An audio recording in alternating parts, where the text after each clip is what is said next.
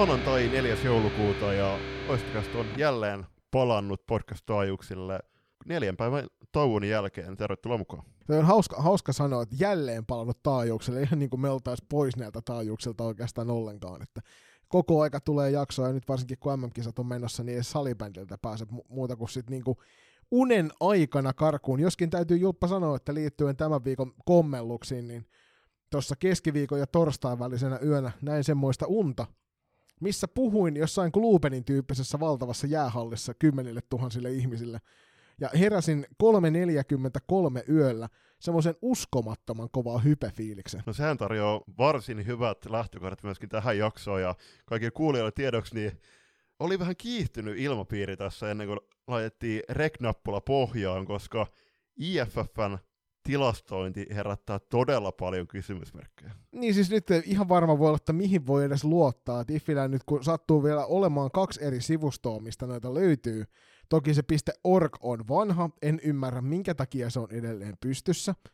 Siellä on jotain tiettyjä kivoja juttuja, mutta sieltä et pysty tarkistelemaan kauheasti mitään asioita. Se on vähän niin kuin Suomen maajoukkueet tuolla Salibändiliiton sivuilla. Eli kun se on aina se viimeisin joukkue, niin sä et koskaan voi käydä tarkistamassa sieltä edes uutispuolelta, kun se päivittyy automaattisesti se uusi maajoukkueen listaus. Niin onhan tämä totta kai turhauttavaa, kun, kun miettii, että myöskin esimerkiksi Toni Lötjönen ja Matti Härkönen, kun he valmistautuvat noihin Suomen MM-kisan lähetyksiin, niin jostain heidän pitää sitä tietoa etsii, ja sitten just tässä tilanteessa eletään vuotta 2023, luulisi, että kansainvälisen salibändiliiton sivut tarjoisi ainoastaan totuksia, ja tämäkin totta kai aiheuttaa kysymysmerkkejä siitä, että voidaanko me luottaa myöskin myöskin meidän tupla-tsekkauksiin.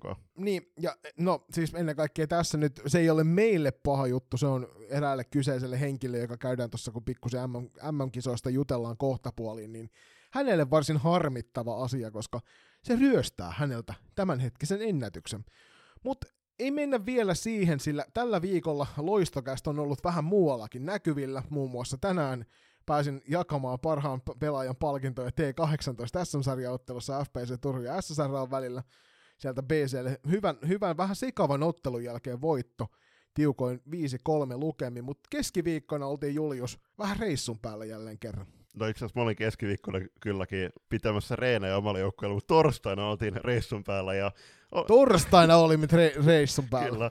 Hei, sä, eli torstaina lähdettiin kohti Espoota Kamelentoni, missä järjestettiin Salibändiliiton loistokastin yhteistyössä järjestämään tyttösalibändin palaverikiertueen ensimmäinen kokous. Siinä oli meidät mukaan lukien liiton henkilöt, työ, työntekijät mukaan lukien kokoontunut 15 hienoa ihmistä keskustelemaan tyttösalibändin tilanteesta Etelä-Suomen alueella. Mun mielestä niitä oli sitten tuolla tavalla laskien niin enemmän kuin 15, mutta se voi olla, että mä olen väärässä. Fakta on se, että kaksi ja puoli tuntia keskusteltiin Etelä-Suomen alueen ongelmista, ja kuten huomasimme siinä näistä keskustellessamme, niin nämä huolet on Etelä-Suomessa, missä toi pelaajamassa on ehkä isompi kuin muualla, niin aika samanlaisia kuin meillä muilla ympäri Suomen maata, eli pelaajien, pelaajien määrä on huolestuttavan pieni, ja sitten aika iso, isosti otettiin tapetille muun muassa pelaajien edustusoikeuksia, ja myös aluesarjojen sarjamuotoja, ja niihin ilmeisesti saadaankin sitten kovin nopeassa aikataulussa tänne kevään puolelle vähän uudistuksia Etelä-Suomen alueelle, ja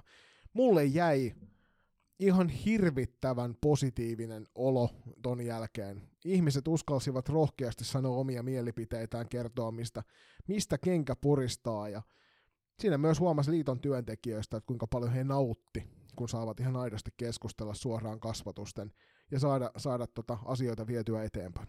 Joo, ihan samat fiilikset jäi kyllä, että oli erittäin hienoa nähdä myöskin, että siellä oli useampi seura edustettuina. Toki toi, toivomuksena tuleviin palavereihin oli se, että yhä useampi seura myöskin olisi edustettuna noissa, koska tuollakin oli useammasta seurasta sitten useampi henkilö, jonka myötä sitten tämä seuran määrä loppujen lopuksi jäi kohtuullisen pieneksi, mutta se ei missä nimessä tota, itse tilaisuutta äh, lannistanut, vaan päinvastoin siellä käytiin erittäin rehellistä ja motivoivaa keskustelua noiden alueen tilanteesta, toki, tai Etelä-Suomen alueen tilanteesta, ja mä ja Joni oltiin siellä järjestämässä tuota tilaisuutta, niin oli hienoa nähdä, että siellä myöskin aktiivisesti palaverin tulijat itse aloitti niitä keskusteluja.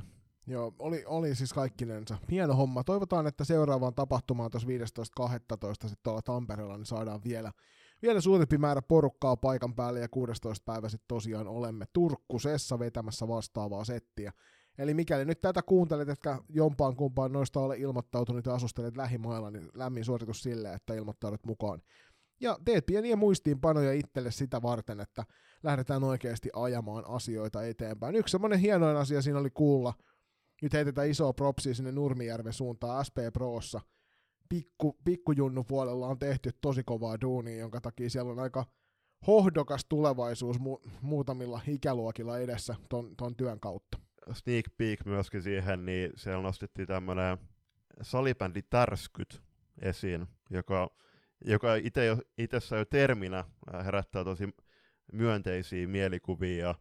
Just summa summarum tossa, niin me ollaan loistokästi nyt tehty pian kolme vuotta. Itse sanoin myöskin siellä, kun esittäydyttiin nopeasti, niin tämän kolmen vuoden aikana ollaan tuotu lajivään puheenvuoroja meidän suilla sitten isomman yleisen tie- tietoon, niin nyt oli myöskin kiva, että siellä terkutasin loistokästin kummi kuuntelee Jere Elolle, niin nyt saatiin niille keskusteluille ikään, myös, ikään kuin myös kasvot. Valtavan suuri kiitos meidän molempien puolesta vielä kaikille, jotka oli paikan päällä keskustelemassa. Ja tosiaan aktivoitukaa, näitä tulee vielä lisää, niin toivon mukaan sitten seuraavan kerran teitä on siellä vaikka 30 ja sitten joudutaan oikeasti vääntämään asiaa kunnolla koska nyt päästiin etelän alueella valtavasti eteenpäin, se tulee tuossa keväällä näkymään ja sitten ensi kaudella ennen kaikkea näkymään hienolla tavalla noissa aluesarjoissa ja ehkäpä siellä valtakunnallisen sarjan puolella myös. Mutta Julppa, Divari katsausta tähän erän loppuun, tai tähän erän lopun alkuun, koska sitten tuohon erän loppuun käydään MM-kisoja läpi. Me annettiin vähän rapaa tuosta Divarin toista tiettyjen joukkueiden seitsemän viikon tauosta, ja saatiin tähän pikkusen taustoitusta, pää, taustoitusta pääsarjapäällikkö Joni, Joni Toivolalta. Joo, kiitoksia vaan Jonille sinne, sinne kun laitoit itse meille, meille WhatsAppin kautta viestiä, mutta Virmollahan on nyt seitsemän viikon break käsillä, ja saatiin nyt taustutusta, että muun muassa Remix Virmo matsi siirtyi joulukuuta lokakuulle Virman pyynnöstä, jotta saivat tuplat, eli Remix ja Blue Fox pelit peräkkäisille päiville, ja tähän nyt totta kai ymmärtää amatöörisarja, niin totta kai houkuttelevampi vaihtoehto on ajaa vaikka Mynämäeltä Pohjanmaalle pelaamaan kaksi ottelua versus yksi ottelu. Noi ottelusiirrot näihin paikkoihin on enemmän kuin ymmärrettäviä, ja sen lisäksi Pirkat oli pyytänyt firmalta siirtoa joulukuulta helmikuulle joulumyyjäisten takia Virma tuohon sanoi plussaa. Ja tämänhän herrat nostivat myös, kun olivat meillä esillä, silloin esiintymässä haastattelussa, niin nostivat sen, että, että ei, ei tämä ollut liiton vika tai kenenkään asettelijan henkilökohtainen vika, vaan siellä no joukkueet olivat keskenään sopineet ja siitä sitten yhteistyössä saatiin tämmöinen seitsemän viikon joulubreikki Virmolle tuohon väliin. Ja tosiaan Virmo ei ole ainut pääsarjan joukkue, joka joutuu kärsimään aika pitkästä pelitauosta. Että siellä oli pari F-liigan joukkuettakin, pitävät kohtalaisen pitkän joulubreikin tähän väliin. Joo, Okoksi Jyväskylä Saipa on myöskin tuossa seitsemän viikon breikissä ja tähänkin taustatusta, niin Jyväskylään tuli molempiin pelipaikkoihin joku iso cheerleader-kisa ja Saipa suostui vaihtamaan matsille muualle kuin joulukuun viikonloppuun se on kyllä hyvä, että nämä joukkueet pystyvät keskenään hoitamaan näitä asioita, mutta tuossa toki, toki nyt sitten kaikille teille tarkempaa tietoa siitä, että minkä takia nämä tosiaan venähti. Mutta Divarista, siellä ollaan nyt tällä hetkellä pelitauolla, joukkueet on pelannut 10-9 ottelua.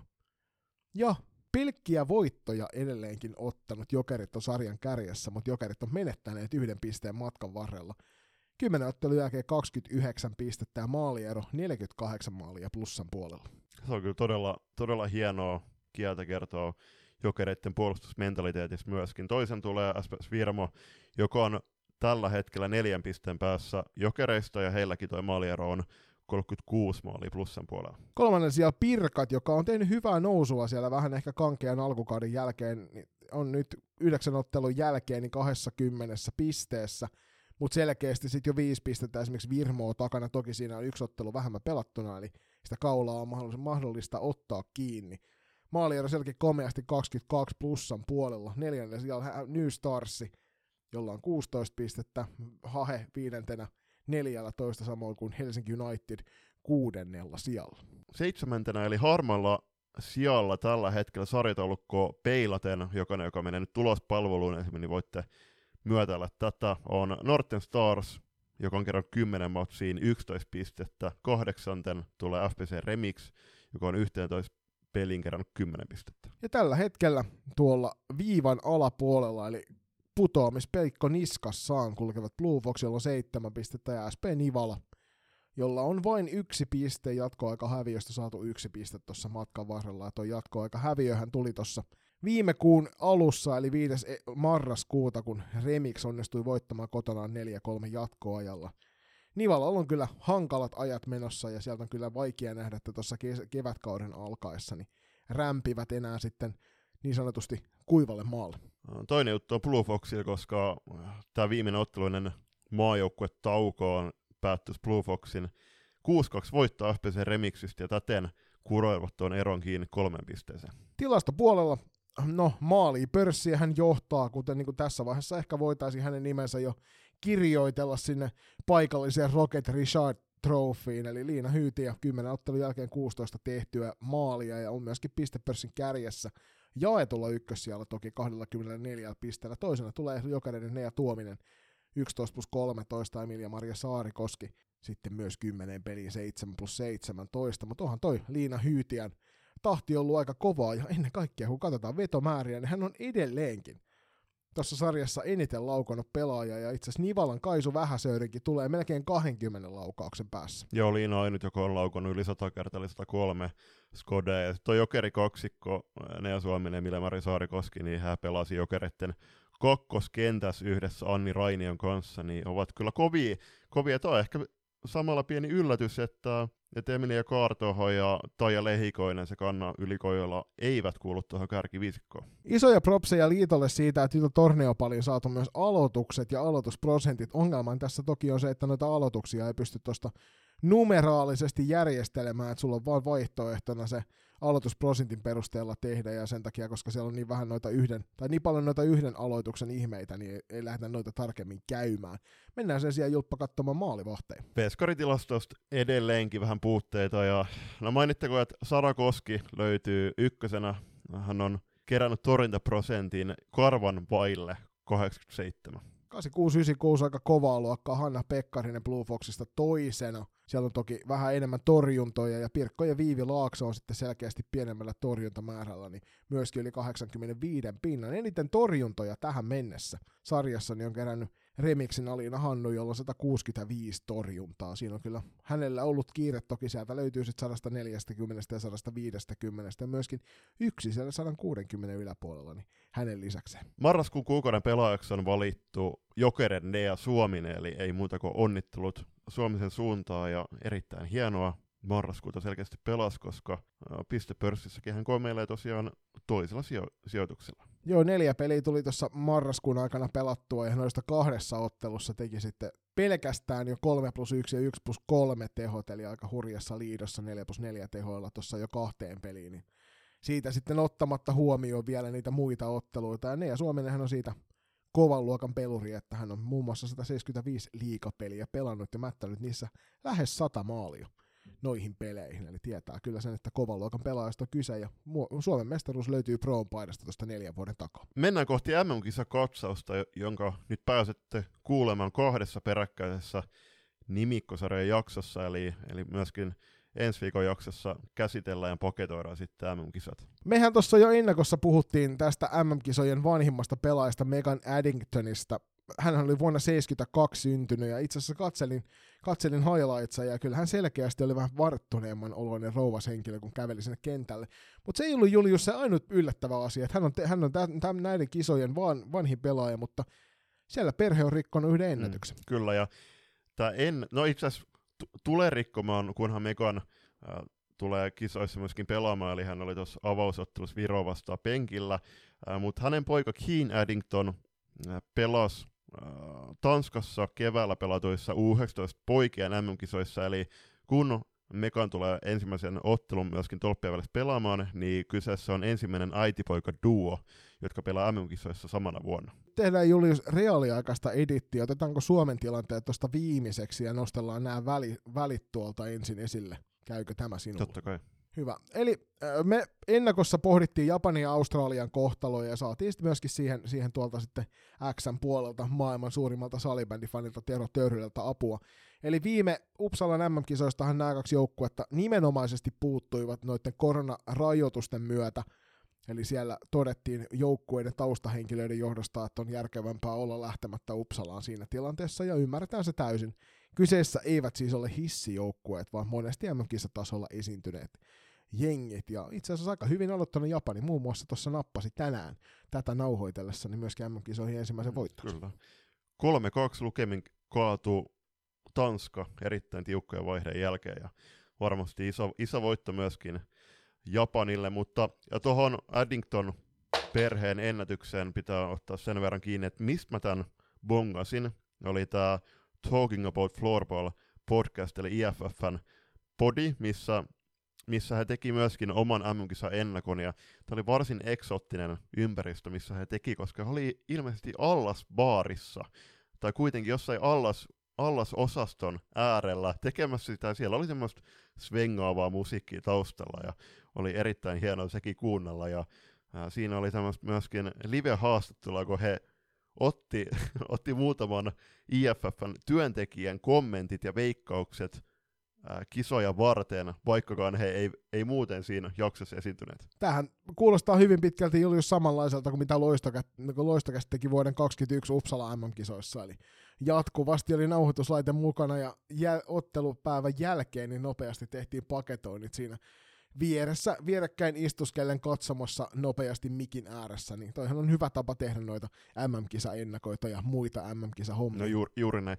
Hei, tuossa myöskin nyt tämän, tänään kun nauhoitetaan on, on toinen kisapäivä, niin on herättänyt keskustelua vähän kritiikkiäkin, että et miksi tämä IFFn mediapassi, joka tai media-appi, josta pystyy sitten tämän turnauspassin lunastamaan, eli näkee kaikki 48 matsia 30 hintaan, että miksi näillä matseilla on asetettu hinnat, niin kuitenkin vuonna 2023, niin jostain myöskin IFF pitää tuloi saada turnasta ajatellen, koska okei, okay, vaikkei kaikki todella, todellakaan nyt noiden hintojen takia matkaneet Singaporeen, niin mä ihan ymmärrän vallan hyvin, että noi on maksumuurin takana, ja 30, 48 matsi, se on joku 60 senttiä per matsi, varsin käypä hinta, ottaen huomioon vieläpä, että siellä on joka ottelussa selostus ja kommentaattori. Toki pitää muistaa myös se, että nyt ensimmäisen kahden päivän aikana niin osa otteluista on ainakin osittain jäänyt näkemättä kokonaan seuraajilta kotona sen takia, että toi IFFI-näppi ei ole ei ole striimaukset toimineet välttämättä sitä kautta, että siellä muun muassa tänään ainakin Ranska ja, Ranska ja Saksan välisessä ottelussa oli tätä ongelmaa, joten ei se, ei se ihan pelkästään sillä, sillä kotiin tule. Mä myöskin tsiikailin hieman niitä, kun siellä IFFin sivuilla lukee, että minkä kautta mitkäkin maat saavat nuo lähetykset kotiinsa, niin tällä hetkellä vaikuttaisi siltä, että Saksaan toi tehdään YouTuben ja siellä Saksassahan Twitch-striimaaminen on ollut noissa salibändiottelussa kova juttu.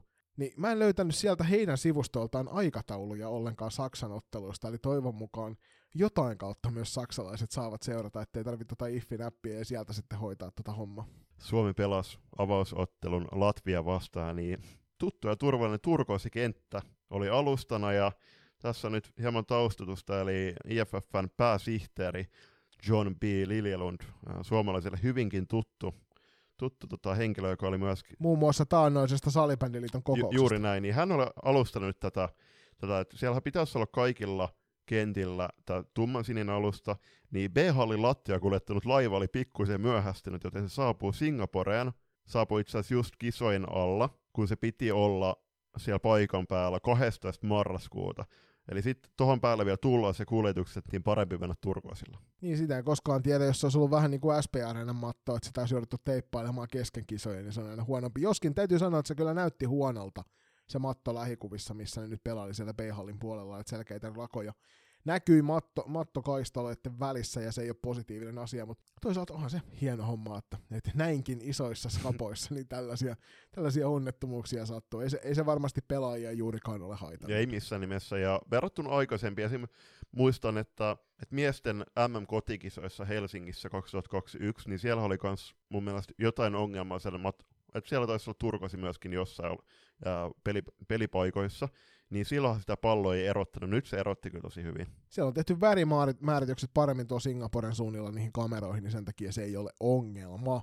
MM-kisa ennätyksistä, mehän nosteltiin tuossa ennen Skaboja jo Tyyne Einstyylen siellä MM-kisa ottelumäärissä ykköseksi, ja tällä hetkellä meidän laskuopin mukaan hänellä pitäisi olla 45 kappaletta noita MM-kisaotteluita, ja tämä on ihan siis heidän omasta appistään tar- tarkistettu, mutta jos menet katsomaan MM-kisa-ennätyksiä, niin tällä hetkellä eniten otteluita pelannut, niin pelaajan pelaajan nimi ei ole Tyyne Einstühlen, vaan Kori Ryttiman, ja sitten siinä pari kappaletta muitakin pelaajia. Joo, siis sen listauksen mukaan Kori Ryttiman olisi nyt 44 matsia, ja sitten olisi tulisi kaksikko 43 matsissa, mutta pitää muistaa kuitenkin, että Tune Einstühlenilla oli ainakin äh, erään siis IFFn vanhan sivustonkin mukaan, niin 43 matsia kerättynä aikaisemmista M-turnauksista, eli just tämän laskuopin mukaan me, me saataisiin hänelle 45 matsia nyt tänään, tänään nauhoituspäivän mennessä pelattu, pelatuksi. Toi on aika järkyttävää, että jos me tästä, tämä oli just se asia, mistä me Julpan kanssa tuossa väännettiin vähän kovasanaisemmin alkuun, että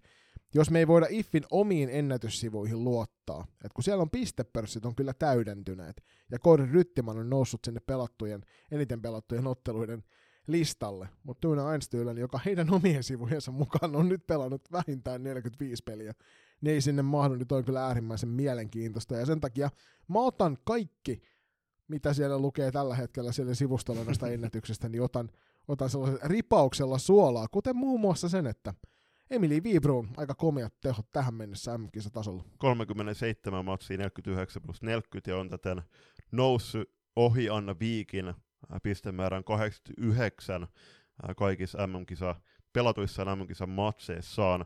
Ja tämän ainakin myöskin varmisti Ruotsin salibändiliitto heidän Svensk Innebändi Instagram-tilillään, eli voitaneemme luottaa jos heillä tähän. on sama pohja sille, niin lähdetäänkö uskomaan siihen sitten? Ei, kyllä mä veikkaan, että... O- o- Mutta toi tosiaan tarkoittaa sitä, että Emily Vibruun, niin olisiko sata pistettä paperia näissä kisoissa. Hän on aika kovassa, kovissa liekeissä ollut tähän mennessä jo. Mm, voi, voi hyvin olla. Väittäisin, että noin kaikki 89 pistettä on myöskin muun muassa, vaikka Osa Carson tarkistanut sitten streameilta. Niitä ei ainakin puhunut niin Emeli Vibrunille.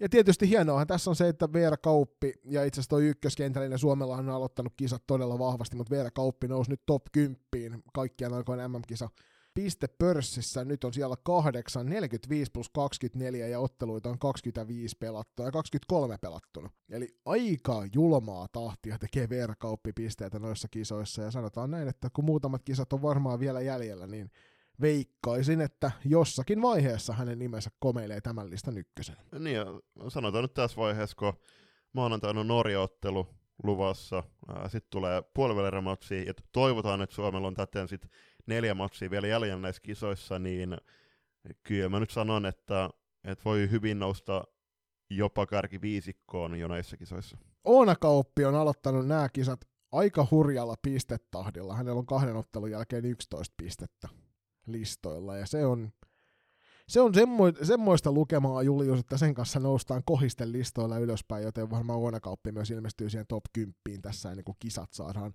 loppu. Onaha teki Latvia vastaan 3 plus 5 tehot, niin pääkalon mukaan he uutisoivat tästä, että eri tilastopalveluista ei suoraan löydy yksittäisten nämä pelien suomalaisia ennätyksiä, mutta ottaen huomioon, että kaikkien oikein paras suomalainen pistesaldo koko kisoissa on 15 plus 6, itse asiassa juurikin Oonalta Neuchâtelin kisoissa 2019, niin ei Oona Kaupin kahdeksan pistettä voi olla ainakaan kaukana yksittäisen M-pelin pisteenätyksestä. Kyllä.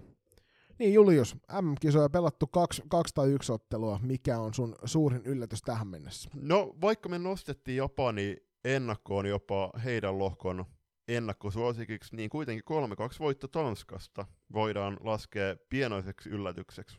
Entä sun mielestä? Joo, mä itse asiassa mietiskelin tota ihan samaa. Mä, no, Ranska on hävinnyt molemmat pelinsä tähän mennessä. Ja ennen kaikkea tänään nyt tuli sitten Saksalta 10-1 kylvetys, mutta Ranskan ensimmäinen ottelu. 2-5 tappio Singaporelle oli mulle yllätys ja näytti ennen kaikkea sen, että heillä on loistava maalivahti, joka kyllä, kyllä pystyy tiukauspaikoista tätä joukkuetta kantamaan. Eli jos ei katsota sitä, että Saksa on onnistunut maalinteossa niin kuin isoksi yllätykseksi, niin mä sanon, että, että se, että Ranska on kuitenkin esiintynyt näissä kisoissa edukseen ensimmäisessä kahdessa ottelussa, niin se on ollut mulle yllätys, koska mä odotin heiltä todella paljon vaikeampaa M-turnausta. Sitten puolestaan niin positiivisia, no en tiedä, ei se yllätys ole missään nimessä, mutta positiivisia uutisia saksalaisen salibändin kannalta, että he on tehnyt kuitenkin 20 maalia kahteena matsiin ja päästänyt vain yhden maalin, niin selkeästi ovat sisuntuneita Ups, Uppsalassa koetusta alkulohko nöyrytyksestä. Mä veikkaan, että Randi on kääntänyt tämän meidän ennakkopodcastin heille sen, kun me haukuttiin heidän maalintekoa viime kisoissa, ja siitä on sitten saatu innostusta lisää. Saksa on näyttänyt hyvältä, ja ennen kaikkea se, mikä siinä on ollut kiva, niin se ei ole ollut pelkästään yksi-kaksi pelaajaa, kun on onnistunut, vaan nyt on saatu aika laajalla skaalalla onnistumisia, ja se tietää hyvää kyllä. Et me sun kanssa puhuttiin tuossa yhteisellä automatkalla, että kyllähän nämä kisat on tähän mennessä jo osoittanut se, että Saksa kuuluu tuohon top 8 lohkoihin, mutta ikävä kyllä viime, viime kisoissa sitten vaan meni sillä tavalla, että että vaikka he olisivat pudonneet keskellä avomerta veneestä, niin eivät olisi osunut veteen. Ju- juuri näin. Hei, avauspäivästä eli lauantaista, niin kuuden ottelun yleisökeskero oli 266 katsoja paikan päällä, ja se suurin, e- suurin yleisömäärä oli kisaimmalta Singaporen avausmatsista juurikin Ranska vastaan 579 katsojaa. Niin tässä nyt pitää, pitää miettiä sitä, että kuinka hyvin noit kisoja on markkinoitu Singaporessa. Se, että, tai onko Singaporessa niin paljon salibändi-ihmisiä, ei, että he niin- oikeasti niin, haluaa paikan niin, päälle?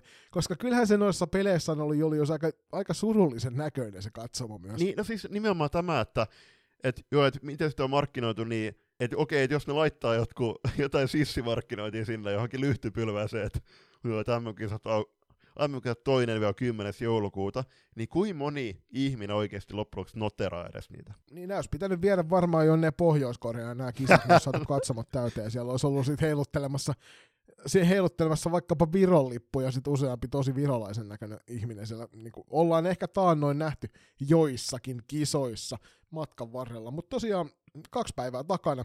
Hienoja otteluita nähty jo tähän mennessä. Ja jokainen jengi No, ehkä toi Slovakian 3-20 tappio Ruotsille oli semmoinen, että et en olisi odottanut, että Slovakia ihan noin isosti kyykkää Ruotsia vastaan. Ja sitten kyllähän toi näytti toi tämän päivän Suomi-Sveitsi-peli sen, että jos Sveitsillä on kova, sanotaan top, top 7, top 8 pelaajisto, se on oikeasti niin kuin laadukasta pelaajamateriaalia. Mutta kuten siellä Härkönen ja Lötjönen molemmat totes, niin kyllähän toi näyttää siltä, että se, Sveitsi, niin kuin me puhuttiin sun kanssa, niin kyllähän toi Sveitsi vähän on kelkasta putoamasta. Ensimmäistä kaksi erää kentällä oli vain yksi joukkue silloin, kun Suomi peliä vei. Joo, Suomi oli loistava kaksi, kaksi ekoerää ja myöskin Sitterissä käytiin keskustelua, että itse laitoin, että Suomi oli luvalla sanona heikko siinä kolmannessa erässä, mutta loistokastinkin asiantuntijana tunnetuksi tullut Jukka Kode Kouvalainen myöskin laittoi siihen, että no, no, että totta kai siinä Sveitsi pääsi myllyttää valtaosan erästä viidellä kuudella vastaan ja laatu kuusikko siinä vastasi, mutta ei se poista sitä tosiasiaa, että, että Suomi oli aika huono siinä oman pään puolustamisessa ja ihmeellisiä töppäyksiä tuli myöskin niissä riistoissa. Muun muassa nähtiin myy Kippilä, että, että ei vähän hätäisiä purkuyrityksiä. Me tiedettiin jo etukäteen se, että näihin kisoihin varmasti osa suomalaisista pelaajista lopettaa uransa. No nyt saatiin varmuus siihen, että Krista Nieminen ja Johanna Homi molemmat lopettavat ainakin maajoukkueuransa näihin kisoihin. Mutta nyt on näiden lisäksi niin tullut aika huolestuttavia uutisia tänne loukkaantumispuolelle. Eli Suomi tiesi tonne lähtiessä, siellä oli useampi pelaaja, jolla oli pitkää loukkia alla, myy tosi vaikeat pari kautta – Alma Laitila loukkaantui just vähän ennen kisoja, kuntoutui ilmeisesti mukaan. Ja Emilia Pietilä oli pitkän aikaa poissa. No nyt Alma Laitila loukkaantui uudestaan kisoissa. Emilia Pietilä näyttää siltä, että jalkaa ihan täysin kuljekkaan vielä. Ja nyt ilmeisesti Milla Nordut loukkaantui myös noissa, noissa tota, tai tämän päivän ottelussa Sveitsiä vastaan. Joo, se herättää totta kai kysymysmerkkejä nyt terveystilanteen päältä, jos palataan vielä nopeasti tuohon Sveitsiotteluunkin, niin totta kai siinä, että myöskin Sitterissä puhuttiin, että eihän Suomella ollut tarvetta siinä paineista, ja kyllähän se oli ihan se- selkeää toisen erän jälkeen, että Suomi tulee tämän voittamaan, tulee tuon matsin voittamaan. Ja varsinkin nyt kun ottaa huomioon, että se kokoonpano ka- kapeni entisestään, niin ei siinä ollut tarvetta kuitenkaan prässätä hirveän korkeata, ja sitten antoivat Sveitsi mitä palloa. Mutta juurikin ajatellen nyt tätä alkan, alkanutta MM-kisa viikkoa, missä sitten toivottavasti nyt tulevana viikonloppuna Suomi juhlii sitä maailman mestaruutta 22 vuoden jälkeen, niin se rosterin leveys nyt Pode eli Lasse Kurronen joukkueen päävalmentaja siihen Henri Pitkäsen haastattelussa sanoi Sveitsin jälkeen, että nyt eletään aika niitä viimeisiä hetkiä, milloin mahdollisesti sitten niitä varapelaajia kutsuttaisiin paikan päälle. Eli nyt kun maanantaina tänään, kun kuuntelette, Suomi pelaa Norjaa vastaan alkulohkon viimeisen matsin, niin mielenkiinnolla seurataan, että onko Alma Laitila kokoonpanos. Jos ei ole, niin aletaanko Alman kanssa kuitenkaan, onko, onko varaa niin sanotusti pohtia ja odotuttaa, että tuleeko hän pelaamaan mahdollisesti puoliväliriässä, vai onko se pelikunto nytten selvillä joukkueelle, että tuleeko hän pelaamaan vai ei tule, ja sieltä mahdollisesti sitten kutsuttaisiin esim. Iida Mettälää tai Henrika Maikola Suomesta lentämään paikan päällä. Mä uskon, uskon itse siihen, että tosiaan toi tämän päivän ottelu varmasti näyttää sen, että jos, jos Alma on mukana pelissä, niin sitten ei mitään huolta. Sitten voidaan, Milla Nudlundi poissaolo, vaikka se olisikin sellainen vamma, että se pitäisi hänet sivussa loppukisan, niin se ei ole niin suuri ongelma, vaikka Milla on tosi, on ne, niissä jutuissa, missä hän on hyvä, niin maajoukkueesta ei löydy esimerkiksi yhtä hyvää takakarvaajaa kuin mikä hän on. Mutta sieltä löytyy hyökkääjiä kuitenkin penkin päästä. Sofia Leino ja Laura Rantainen molemmat olleet aika pienessä roolissa tähän mennessä. He pystyy molemmat hyppää siihen välittömästi pelille, se ei ole ongelma. Mutta tuo pakisto on semmoinen, että kun siellä oli valmiiksi puolikuntoisia tai vasta pelikuntoon pääseviä pelaajia, ja nyt näyttää siltä, että sieltä jälleen kerran vietiin yksi, niin kyllähän toi on aika surulliselta näyttänyt toi, toi terveystilanne tässä nyt kisoja alussa. Mm. Aivan samaa mieltä. Jos, jos puhutaan nyt Suomen otteesta vielä lyhyesti äh, kahden alkusarjamatsin perusteella. 236 maaliero, äh, ykköskenttä, tai no itse asiassa Sveitsi vastaus oli nimellinen kakkonen, mutta Veera, Veena, Veera Oona ja äh, Miisa, ja sitten siinä on ollut pakkiparissa Myy ja Damppu, toki Myy on ollut itse asiassa huilannut ehkä kaksi puoli erää suunnilleen nyt tähän pari matsiin, niin onhan se ollut ihan loistava hyökkäyspäähän. Äh, Kippilän kohdalla, äh, itse asiassa siinä Sveitsin ottelussa selostus sanoi, että ei ole Kippilä ihan ollut vastaavanlaisessa juoksukunnossa tai ei ollut jalat ihan sama, samassa kunnossa kuin aikaisempi vuosina, niin just puhuttiin tämän automatkalla. Ja nimenomaan vauhtiin liittyen. Ju, juuri näin. Niin just, me puhuttiin just automatkalla äh, FPC Turun ja SSR jälkeen, että eihän myy ikinä ollut mikään kentän nopein pelaaja. Ei, eikä se, ole, se ei, hän ei ole myöskään hidas pelaaja, mutta se ei ole yksi niitä asioita, mikä profiloi hänet eroon muista pelaajista, vaan nimenomaan se semmoinen tietynlainen voimakkuus niissä yksi tilanteissa, ja sitten niin kuin nähtiin, nähtiin tuossa Sveitsi-pelissä, niin sieltä löytyy sitä siniviivapommia, löytyy sitä loistavaa peliälyä, jolla sitä tilannetta pelataan eteenpäin, että se myyn juoksunopeus ei ole. Et jos me ruvetaan katsoa sitä, että vaikka Emilia Pietilän kohdalla, niin siinä nähdään selkeästi se, että tällä hetkellä ei olla vielä pelikunnossa, koska EPllä ei jalka kanna samaan malliin kuin se kantoi ennen loukkaantumista. Penkin päässä siellä on ollut Sofia Leino ja Laura Rantanen on kattonut peliä pääosin just sieltä penkin päästä vaihtopelaajan roolissa nyt Sveitsi-ottelussakin ja myös Latvia-ottelussa lopussa pääsivät kentälle. No, varsinkin molemmat loistavia karvaajia ei, eivät päässeet ihan, ihan parha, parhaaseen, vie, parhaaseen esityksensä vielä niissä otteluissa korostaa ju, juurikin vieläkin sen, että ei ollut tarvetta välttämättä prassaa tehdä pääty plankista. Kakkos, kakkosessa siellä on ollut Piispa Saario, Nurlund, Nurlund äh, tosiaan loukkaantui siinä Sveitsin ottelun kolmannessa erässä, mikä sen äh, koostumus on Norjottelussa, äh, mutta sanoisin, että siinäkin, että pakkiparissa oli aluksi Laitila Laitila ja Manninen, Laitila loukkaantus, ja nyt Sveitsi-ottelussa siihen tuli EP just pelaamaan. Kolmosen, kolmo, kolmos kenttä on mun mielestä yllät, siis yllättävän hyvin pelaaneet nytten. Siellä Vallennus, Valtola, pakkipari on esi, ovat esiintyneet va, äh, edukseen, ja sitten Homi, Homi Höynälä ja Niemelä pelannut hyvin. Mutta se, että mitkä nämä mitkä nämä kentällä tulee olemaan pudotuspelejä ajatellen on vielä kysymysmerkki, varsinkin ottaen huomioon sen, että nyt Kippilä on leputettu, siellä on Laitila pudonnut pois, niin Höynälä ja Saarihan on pelanneet joitakin eriä nyt puolustuksessakin. Joo, mielenkiintoinen tulee olemaan toi Suomen kokonaisuus. Ja nyt tänään maanantaina olemme kaikki fiksumpia ja katsotaan sitten, että onko sieltä Mettälä ja Maikola jompikumpi näistä kutsuttu mukaan sitten kisoihin. Toivottavasti siihen ei tarvii mennä. Milla Nordlundillahan tuli siinä ekassa ottelussa jotain pientä vammaa ja sen jälkeen kuitenkin pääsi pelille. Et katsotaan, katsotaan ja lämpöhän siihen auttaa tuohon paranemiseen ja sitten tuolla Singaporessa tuntuu riittävästä lämpöä. Kyllä. Turusen Miisa varsin vakuuttava debyytti mm tasolla. Kuitenkin pitää pitää hieman topputtaa niitä heittoja, mitä somessakin on tullut, että kisojen parhaimpia pelaajia, niin joo, hyökkäyspäähän erinomainen pelaaja, mutta paljon tekemistä vielä puolustus, tekemise, puolustuspään tekemisessä, mikä myöskin konkretisoitui ja näkyi hyvin siinä, että kol- Sveitsi ottelun kolmanteen erään jossain kohtaa Sara Piispa tuli sitten Turusen tilalla kauppien ketju. Niin 26 pistettä on tehnyt toi ykköskentällä, niin nyt toi hyökkäys Vitja nimenomaan niin tehnyt noihin kahteen ensimmäiseen peliin, joten ihan hyvällä vauhdilla ovat nämä. Tässä oli meidän nopea paketointi tähän ensimmäisen erän loppuun. Toisessa erässä pääsette kuuntelemaan ensimmäistä juniorihaastattelua tälle kaudelle. T18 SM-sarjaa tahkoavan salibändiseuran rankkojen ankkojen hyökkääjä. Ella Ahola hyppäsi mukaan meidän kanssa keskustelemaan vähän siitä, että miten tämä kausi on mennyt ja ennen kaikkea kertomaan siitä, että miksi juuri salibändi on se hänen intohimonsa. Haluatko olla mukana tukemassa loistakästi matkaa sählyviidakossa? Siihen löytyy monia eri tapoja, aina kuukausilahjoituksista paitoihin. Jos siis tilanteesi sallii, niin olisimme kiitollisia kaikesta avusta, jonka teiltä saamme.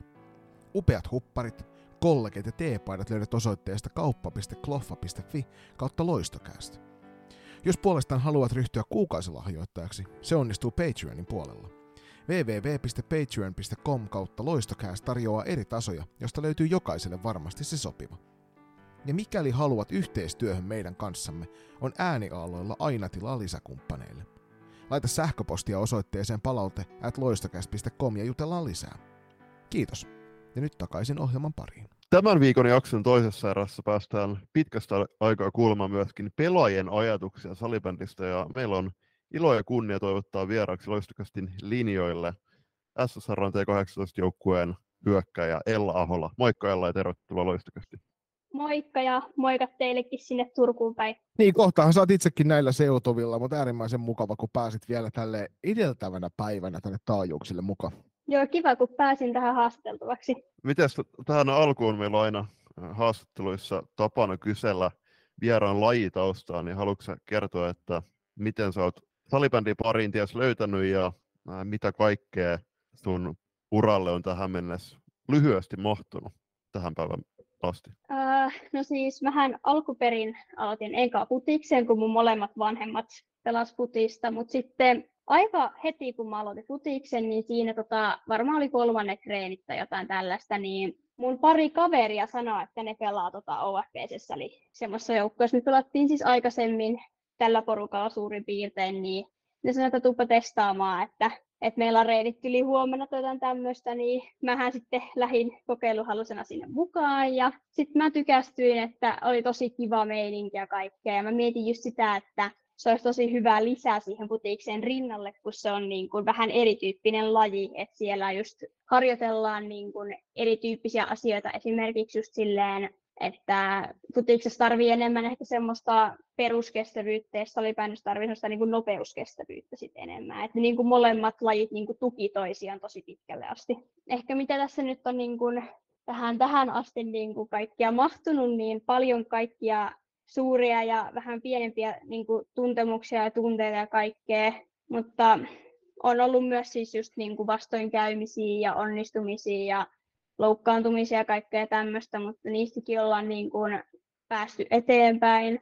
Ja ehkä nyt tuli muuten mieleen semmoiset ehkä niin kuin saavutuksia, niin on näitä turnausvoittoja siis tullut Loista Kapista ää, kaksi vuotta putkeen, niin se oli se oli kyllä semmoinen ehkä salibändissä sellainen siisti juttu silloin aikoinaan. Mikä sut sai rankkoihin ankkoihin tulemaan sieltä Oulu Floorball Clubista? Me itse asiassa koko joukkueena siirryttiin rankkoihin ankkoihin. Et meillä ei ollut mahdollisuutta enää siis jatkaa siinä OFPCssä. En muista, olisiko ollut jotakin D-tyttöjä tai jotakin sinne päin, että pelattiin jotenkin yksi vuosi yli alueellista tai kaksi vuotta alueellista ennen kuin siirryttiin sitten SM-sarjaa. Että sille meille vaan ilmoitettiin sille reenessä, että nyt on tämmöinen homma, että vaihdetaan seuraa sitten.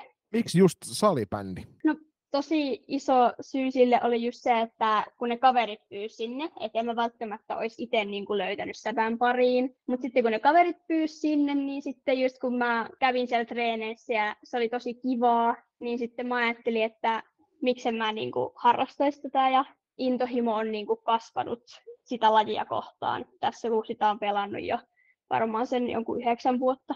Uh, missä vaiheessa teit päätöksen uh, panostaa pelkästään salibändi ja lopettaa jalkapallo? Se oli about joku vähän yli vuosi sitten, että ennen viime kauden alkua, niin kun viime syksynä, niin mä eka kertaa ehkä joskus elokuussa, kun siis alkoi kausi se päässä silleen kunnolla, mä mietin sitä, että mä lopettaisin putiksen, koska musta tuntui siltä, että mä haluan panostaa siihen salibändyyn täysille, kun mulla oli jotenkin se motivaatio kasvanut todella paljon enemmän siihen lajiin niin kuin suhteen kuin futikseen. Et se oli enemmänkin just silleen, että mulla oli niin kuin futiksessa laskenut ja sepässä noussut todella monta napsua ylöspäin jotenkin. Ja sitten mä vaan se alkoi menee vähän silloin syksyllä siihen, että mä aina odotin innolla niitä säbätreenipäiviä ja nämä futistreenit ei enää napannut niin paljon, niin mä mietin, että mitä järkeä mun on jatkaa sitä, kun kuitenkin pelaa sitten sillä kaudella vieläkin sitä SM-sarjaa, että aika kovalla tasolla ja on niitä reenejä aika paljon ja kaikkea, niin ehkä parempi lopettaa sitten tässä kohtaa, kun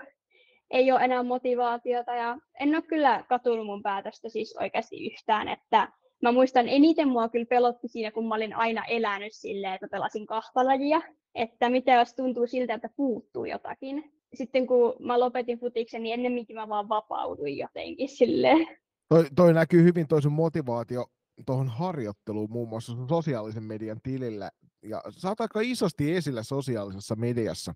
Mistä toi sai alkuunsa toi kokonaisuus? Siitä on nytten joku 13 kuukautta, kun viime vuonna lähdettiin sinne Jenkkeihin kuukaudeksi iskän kanssa. Ja sitä ennen mä en ollut oikeastaan ottanut mitään roolia siis missään Instagramissa tai tällaista. Ja sitten mä niin kun olin vähän silleen niin sneak peekannut sitä, että mun tulossa teki isoa. Ja sitten kun se julkaistiin silloin 10.11, että tuommoinen homma tulossa, mä ihmettelin sitä, kuinka paljon niin kun, ihmiset niin kun, kiinnostui siitä asiasta ja kyseli ja siitä sai tosi paljon niin kuin, sai huomiota, mitä mä en todellakaan ollut niin kuin, ajatellut etukäteen, eikä ollut semmoinen niin, kuin, niin sanottu niin kuin, tavoite edes, että se keräisi niin paljon huomiota. Mä muistan silloin niin kuin, heti kun se reissu alkoi, mä laitoin siis kysymysboksiin, kun mulla oli tosi pitkä lentomatka, niin mä laitoin kysymysboksiin just sitten, mä voin lennolla vastata, kun mulla oli netti, niin mulla tuli varmaan 60-70 kysymystä siihen boksiin, ja mulla meni koko lentomatka, kun mä vastasin niihin kysymyksiin. Ja sitten mä niinku päätin silloin lennolla, että mä voisin alkaa pitää sellaista pienimuotoista maideita tästä reissusta.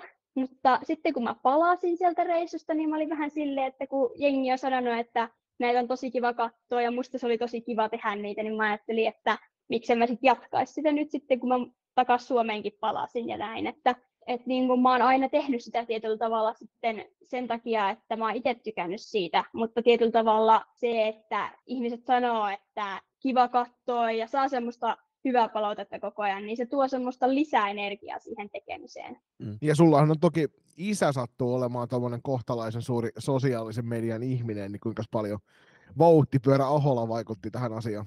Iskä nyt ei välttämättä on niin paljon vaikuttanut siihen niin kuin mun tekemiseen sille niin kuin tämmöisenä maidei-tyyppisenä, mutta se on tietyllä tavalla niin kuin, omalla tavallaan tukenut sitä ja niin kuin, antanut vaikka jotakin vinkkejä aina välillä ja kyllähän se on niin kuin näitä yhteistöitä ja tällaisia niin kuin, mulle niin kuin, hommannut silleen, että ne on äh, ihan iskän silleen niin kuin, ansiota, että se on niin kuin, tajunnut silleen niin kuin, hakea apuja, kun siis meillähän on just nämä kaikki bussimatkat ja kaikki kausimaksut tosi kalliita, niin saa sitten niin kuin hyödynnettyä tällaisia juttuja sitten siihen, että pystyy niitä säväkustannuksia niin kuin helpottaa sille, kun pystyy tekemään jotakin mainontaa vaikka jollekin tutulle yritykselle tai jollekin tämmöiselle. Mm. Et siinä Iska on niin kuin auttanut tässä niin kuin someen kautta, mutta muuten mä kyllä ö, koen, että mä oon niin kuin itse niin kuin hallinnoinut sitä aluetta aika vahvasti. Mm. Vielä yksi jatkokysymys täällä, kun mä päästän Juliuksen ääneen. Niin tosiaan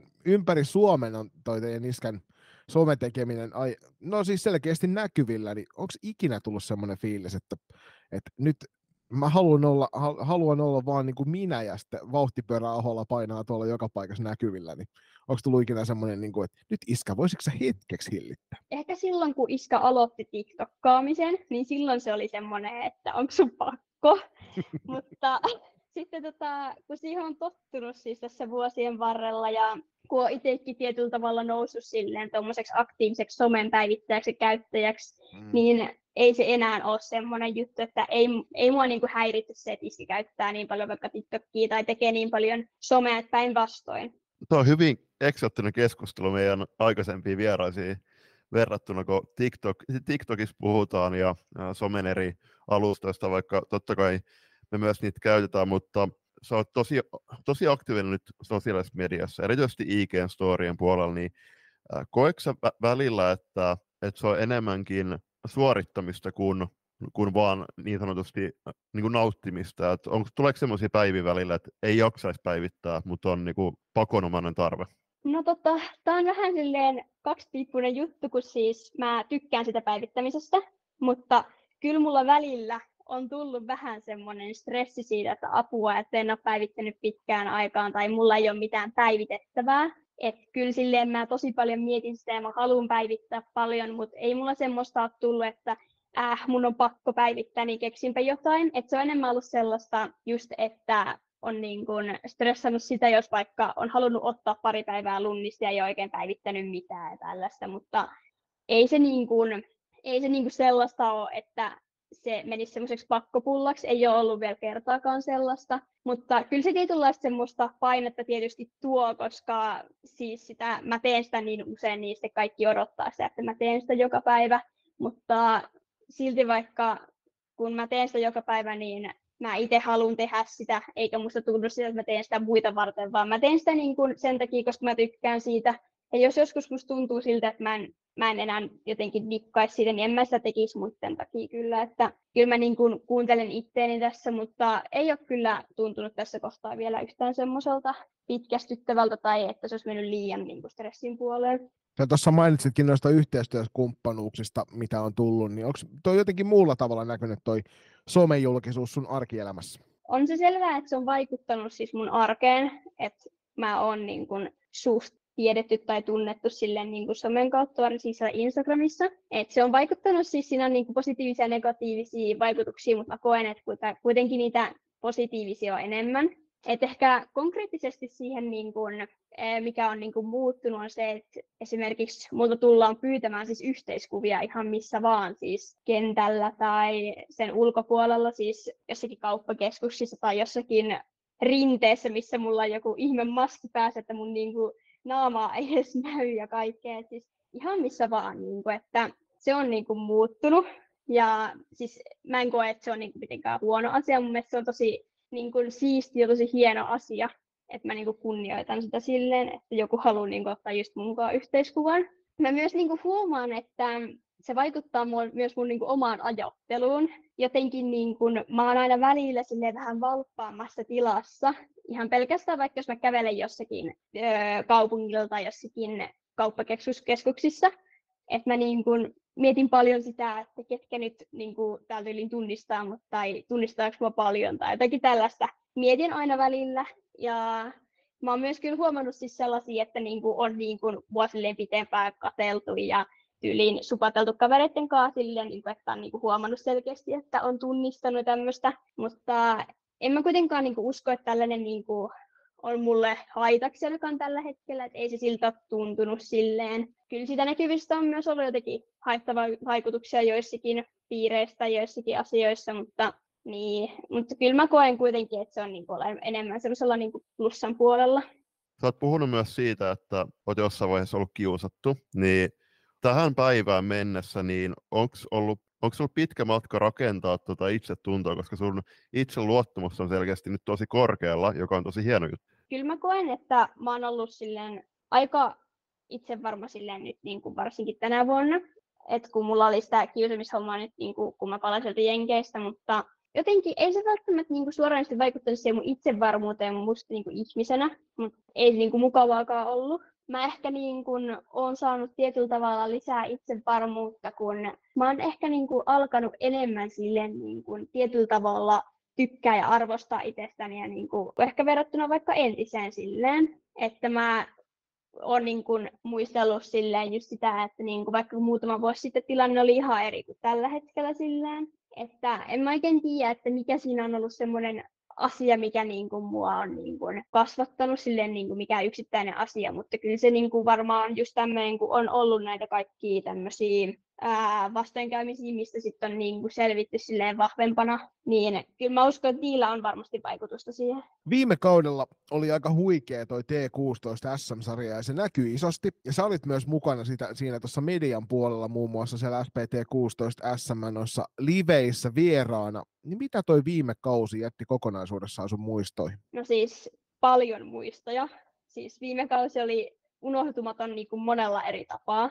Et paljon hyviä hetkiä ja aina välillä oli sit niitä heikompia hetkiä tietenkin, että mikään kausi ei ole täysin ns-virheetön, että aina on niitä heikompia hetkiä. Mutta erityisesti viime kaudesta mulle jäi mieleen se, että miten mahtava yhteishenki meillä oli koko siinä T16 SM-sarjassa. Siis meillä oli niin kun, kaverisuhteita luotiin niin kun, uusia entisestään niin kun, eri joukkueiden väliltä ja silleen se yhteisöllisyys oli jotenkin todella mahtava asia siellä, että siellähän oli niitä kaverisuhteita ennestään, mutta nyt musta tuntuu, että niin syntyi todella paljon enemmän niin kuin verrattuna jotenkin niin kuin edellisiin kausiin ja kaikkea. Ja myös tietenkin tämä teidän tämä Loistokästin IG-tili, joka niin kuin piti just näitä SM-turnausennakkolivejä otti tosi hyvin mukaan siis pelaajia siihen silleen mukaan mun mielestä toi silleen semmoista hyvää tunnelmaa ja fiilistä siihen niin kuin semmoisen erityislatauksen tietyllä tavalla siihen sarjaan. Jos mä niin kuin listaan muutamia semmoisia niin parhaimpia muistoja viime kaudelta, niin ää, se T16 SM-sarja avaus Kokkolassa, niin se oli monella tavalla niin kuin merkityksellinen itselle, koska siellä oli aivan mahtavat puitteet niin kuin ensinnäkin. Ja sitten kun mä olin palannut viikko ennen sitä turnausta siis Jenkeistä, että mä olin vielä ollut aika sikinsokin siellä sen treeniviikon, että meillä oli muutenkin ollut tosi paljon siis pelaajia tyylin IPnä, että meillä oli silleen aika pieni rosteri, kun me lähdettiinkin sinne peleihin ja mietittiin, että mitähän tästä nyt tulee vähän, mutta äh, siis meillä meni tosi hyvin ne pelit niin kuin siihen nähden, että miten huono valmistautuminen meillä oli niihin peleihin. Ja sitten tietyllä tavalla se oli myös itselle sen takia myös merkityksellinen, kun se oli semmoinen comeback takaisin Suomen peleihin, kun mulla oli ollut siinä semmoinen ehkä puolentoista kuukauden tauko, niin mulla oli tietynlainen semmoinen ylilataus niihin peleihin. Ja Jonikin varmasti muistaa sen pelin, kun me pelattiin teitä vastaan, että siinä ei kyllä tunteita ja tilanteita puuttunut. No ei kyllä. ja olihan siis mahtava turnaus, niin kuin, että kaksi voittoakin saatiin siitä turnauksesta. Se oli hyvä semmoinen alku ainakin sille SM-sarjalle. Mm. Ja sitten ehkä niin kuin toinen tämmöinen pelijuttu, joka niin kuin jäi vahvasti muistoihin, oli se pudotuspeli karsintapeli FP Factoria vastaan kotona. Kun me päästiin vihdoin siis Kastelliin, mä oon aina ollut silleen, että vitsi, mä haluan Kastelliin pelaamaan, kun se on niin hieno paikka ja siellä on niin hieno tunnelma niin se niin kuin oli edes niin kuin most juttu se, että päästi sen kastelliin. Mutta sitten se, että kun siinä oli kova panos siinä pelissä, niin kuin sitä pelistä ei puuttunut niin kuin yhtään jännitystä, se niin kuin pelin ratkaisua piti niin kuin odottaa niin kuin jatkoajalle asti ja se oli jotenkin niin mahtava semmoinen nousu joukkueena.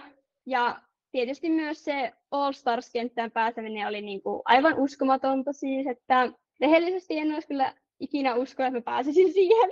Ja pakko antaa siis myös meidän ihanille viime kauden huoltajille, siis Hannalle ja Satulle, kunniamaininta, koska he tekivät siis korvaamatonta työtä kentillä ja varsinkin niiden ulkopuolella. Ne oli niin kuin, varsinkin niin kuin, tosi tärkeitä niin kuin, mulle sillä kaudella, kun ne oli aina tukena ja kun oli vaikeita hetkiä, ne kuunteli aina ja auttoi parhaansa mukaan ja ne kasvatti silleen mua viime kaudella tosi paljon henkisesti.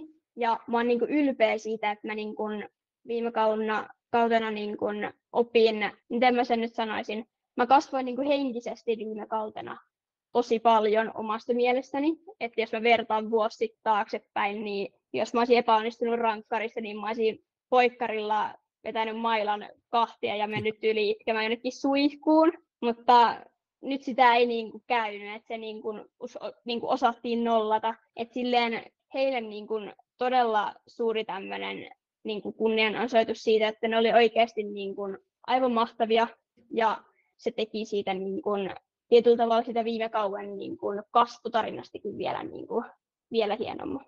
Tämä sun ikäluokkaa nyt näihin 07 pitää ottaa kiinni sen verran, että sä oot selkeästi tosi voitontahtoinen tyyppi, sä haluat, me, haluat menestyä, haluat kehittyä, ja se on näkynyt myöskin somessa, että sä teet tosi paljon töitä myös omalla ajalla, niin me just puhuttiin Jonin kanssa itse asiassa eilen, kun ajettiin Espoossa kotiin, että, että löytyy pelaajia, jotka tulee reeneihin, lähtee reeneistä, ei sen jälkeen mieti salibändiä yhtään, kunnes taas toiset treenit alkaa, niin sähän analysoit sun pelejä siellä sporteilla tileillä ja muutenkin tuot sitä sun OT-reeniä esiin, niin onko sä havainnut, että ylipäätään vaikka muissa ikätovereissa olisi vastaavia pelaajia paljon, jotka miettisivät noin paljon salibändiä ja noin kunnianhimoisesti suhtautuisi tuohon lajiin tässä iässä? Kyllä mä uskon, että niitä on, mutta välttämättä kaikki ei niin kuin halua tulla vaan niin paljon esille silleen somessa.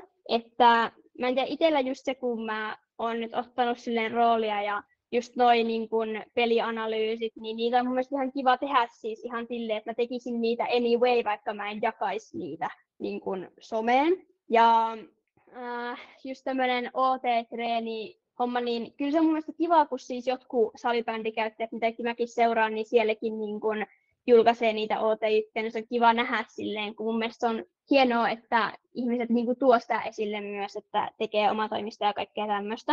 Kyllä mä siis uskon, että ihmiset, niin kuin, jotka on oikeasti niin kuin elää salibändyllä, niin varmasti miettii siis salibändyä todella paljon. Ja mä oon yksi niistä ihmisistä siinä mielessä, että salibändy pyörii todella vahvasti siis mun elämässä ja suurimmat niin kuin unelmatkin liittyy salibändyyn ainakin itsellä.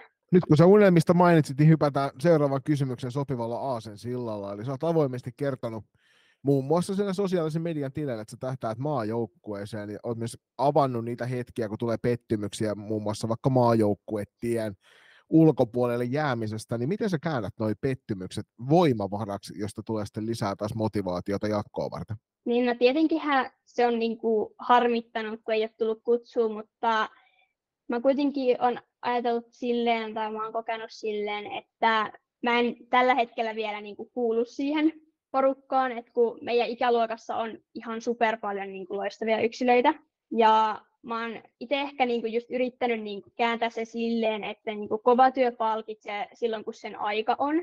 Ja viime kausi mun mielestä oli tosi hyvä esimerkki siitä, että mä kehityin tosi paljon pelaajana enkä mä välttämättä edes itse huomannut sitä mun omaa kehitystä, koska mä olin li- tosi usein niin tosi ankara itselleni. Mä oon edelleen ollut silleen aika ankara itselleni, varsinkin nyt kun alkukausi on ollut mulle aika haastava. Ja siihen on vaikuttanut muun muassa se mun kesän rannevamma. Mä oon niinku päättänyt vaan, että mä niinku teen töitä pitkäjännitteisesti ja mä uskon siihen mun unelmaan. Ja mä tiedän, että mikään ei tule niinku hetkessä, että kaiken eteen pitää tehdä töitä. Ja just ne pelaajat, jotka on mua parempia tällä hetkellä, ne on tehnyt enemmän töitä kuin minä. Et niin kun mä tiedostan sen, että mulla on paljon töitä tehtävänä, mutta mä en niin kun aio viiä itteni kuitenkaan liian tiukoille, koska mä oon tehnyt sen jo parin otteeseen. Ja se sitten menee siihen, että se on semmoista maailmanpuristamista. Niin mun mielestä kuitenkin tärkeintä on se, että nauttii ja tykkää siitä, mitä tekee. Ja aina kun mulla niin on heikompi hetki, niin mä aina mietin sitä, että mä aloitin vasta noin vähän yli vuosi sitten treenaamaan tosissaan sävää ja keskittymään yhteen lajiin täysillä, niin että mun matka vasta niin kuin alkaa tästä. Miten tuommoinen siis tosi hektinen arki sulla olet aloittanut lukion, reenat tavoitteellisesti joukkueen kanssa, paljon pelireissui, niin osaksa myöskin antaa itsellesi vapaata aikaa ja ottaa niitä vapaapäiviä? Kyllä se on mulle tosi haastavaa. Et se on ollut aina se mun haaste, koska mä oon aina halunnut olla menossa ja tekemässä ja kaikkea mahdollista. Että mullahan ei oikeastaan ole vapaa-iltoja nyt ollut, siis tässä lukion aikana melkeinpä yhtään, kun mulla on ollut aina jotakin, koska mä oon aina katsonut, että ahaa, mulla on tuossa tilaa, niin mä tungen siihen väliin jotakin, mitä mun pitäisi tehdä ja kaikkea tämmöistä, että se on ehkä just se niin kuin mun haaste sille henkilökohtaisesti, että mä niin kuin osaan irtautua siitä arjesta aina välillä edes pieneksi hetkeksi, että ei aina niin kuin pyörisi kaikki sen sävän ja koulu ympärillä. Julppa heittää täältä kirjoituksen ulkopuolelta kovia kysymyksiä, mutta mä, mä pidän meidät oikealla linjalla, niin mennään tuohon seuraavaan. Eli missä noin sun tulevaisuuden haaveet siintää? Nyt ennen kaikkea tietysti yleisöä kuulostaa, haluaa kuulla sitä, että missä se on salibändin puolella, mutta myös kentän ulkopuolella. Että mitkä on semmoisia tavoitteita, mitä, mitä kohti sä koko aika meet? Nyt niin kuin lähitulevaisuudessa, niin mä ehkä tavoittelen niin kuin, niin kuin tuon salibändin ulkopuolella sitä, että mä niin kuin suoritan tuon lukion loppuun. mä itse suoritan siis lähtökohtaisesti neljän vuoteen lukion ihan vaan siksi, että mulla menisi ylisuorittamiseksi, kun mä on muutenkin musiikkilukiossa, niin se on verrattavissa urheilulukioon, kun meillä on siis musiikkia niin kuin, tosi paljon. Et vähän niin kuin, mä en osaa oikein selittää sitä, mutta niin kuin, jos urheilussa on niitä aamureineja, niin meillä on niitä musiikkijuttuja ja kaikkea tämmöistä. Et mulla on niin kuin, tosi monta niin kuin, ekstra tuntia muutenkin per jakso ja kaikkea. Et mulla olisi mennyt tosi pitkiksi päivät ja kaikkea, niin mä ajattelin just sitä, että mä käyn neljään vuoteen, että se on kaikista järkevintä. Ja sitten kun mä oon valmistunut sit avaa silloin joskus kolme ja puolen päivä, vuoden päästä lukiosta, niin mä oon niinku alustavasti miettinyt, että mä pitäisin niinku välivuoden ja mä lähtisin jonnekin ulkomaille pelaamaan. Mä en ole vielä päättänyt minne, mutta Ruotsi mua kyllä tosi paljon houkuttelee. Ja sitten välivuoden jälkeen mä varmaan jossain kohtaa haen sitten opiskelupaikkaa. Mä tällä hetkellä kiinnostaa luokanopettaja, ruotsiopettaja ammattia. Sitten ehkä niin kuin salibändyssä mä niin kuin tavoittelen tietysti sitä, että niin kuin mun kehitys jatkuisi nousujohteisesti. Ja, ja sitä, että niin kuin musta tulisi koko ajan parempi pelaaja ja mä kehittyisin niin kuin henkisesti ja niin kuin fyysisesti niin kuin urheilijana ja oppisin siihen niin kuin urheilijan elämäntapaan tietyllä tavalla niin kuin vielä paremmin. Ja sitten tietysti mä niin kuin haluaisin olla silloin neljän vuoden päästä sen verran hyvä, että mä voisin lähteä vaikka sinne Ruotsiin pelaamaan, että taso riittäisi. Mulla on kyllä niin kuin, ehkä semmoiset niin top kaksi niin kuin isointa unelmaa niin salibändyssä tällä hetkellä on se, että mä haluaisin oikeasti muuttaa joskus siis Ruotsiin pelaamaan, että se on ollut tosi pitkään semmoinen oma unelma, mutta aika näyttää, mitä tapahtuu elämässä, mutta ehkä se kaikista niin kuin isoin unelma on just se maajoukkue ollut aina, mistä meillä olikin tuossa puhetta asut tosiaan Oulussa ja te seikkailette sählyn perässä ympäri maata joukkueen kanssa, niin mikä saa lähtemään reissuun kerta toisensa jälkeen kesken muidenkin kiireiden? Um, mulle urheilu on aina ollut se niin, kuin, niin sanotusti ykkösprioriteetti elämässä, vaikka kaikki sanoo, että niin kuin, koulu on kaikista tärkeintä. Mutta mä oon kuitenkin niin kuin, pystynyt todella hyvin suorittamaan koulunkäyntiä salibändin rinnalla. Et mä oon hyödyntänyt niitä pitkiä bussimatkoja opiskeluun ja joukkuekavereiden kanssa oleiluun ja hengailuun. Ja mun mielestä se vahvistaa joukkuehenkeä, kun matkustellaan paljon yhdessä ja vietetään aikaa yhdessä ympäri Suomea sävän perässä. Et se on vaan aina ollut jotenkin niin luonnollista, että peleihin on pitkä matka, kun on tottunut siihen, että on se 7-10 tuntia melkein kaikkialle, että saa melkein jonkun shokin, jossa jossakin Kokkolassa pelit joku kolme tuntia matkaa.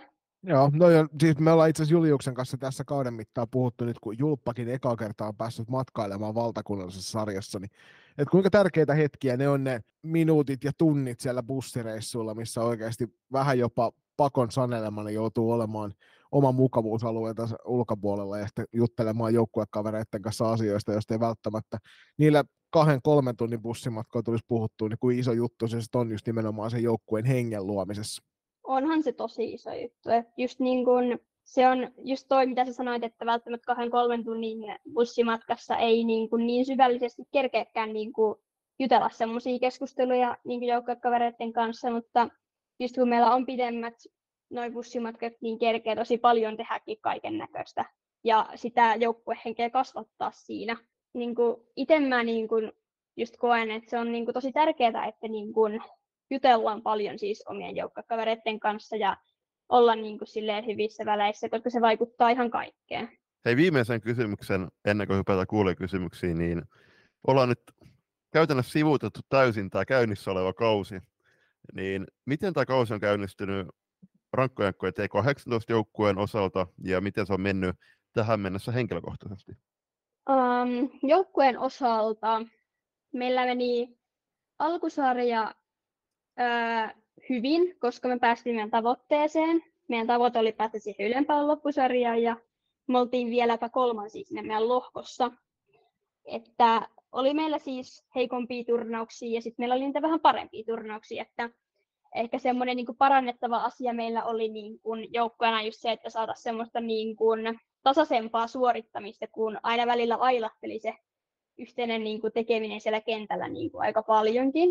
Niin se, että niin kun, saatiin kuitenkin se palkinto, vaikka aina välttämättä ei mennyt nyt ihan omalla tasolla kaikki pelit, niin se oli kaikista tärkeintä. Ja nyt sitten kun yläloppusarja on alkanut, niin ekat kaksi peliä me hävittiin klassikkiin vastaan, niin ää, me hävittiin 11-3 ja sitten meillä oli Tigerit, Blackbirds, meillä oli niitä vastaan peli kotona ja hävittiin 6-5 se peli, me oltiin muistaakseni, oltiinkohan me 5-0 tyylin tai jotakin häviölle ja sitten me alettiin kirimään.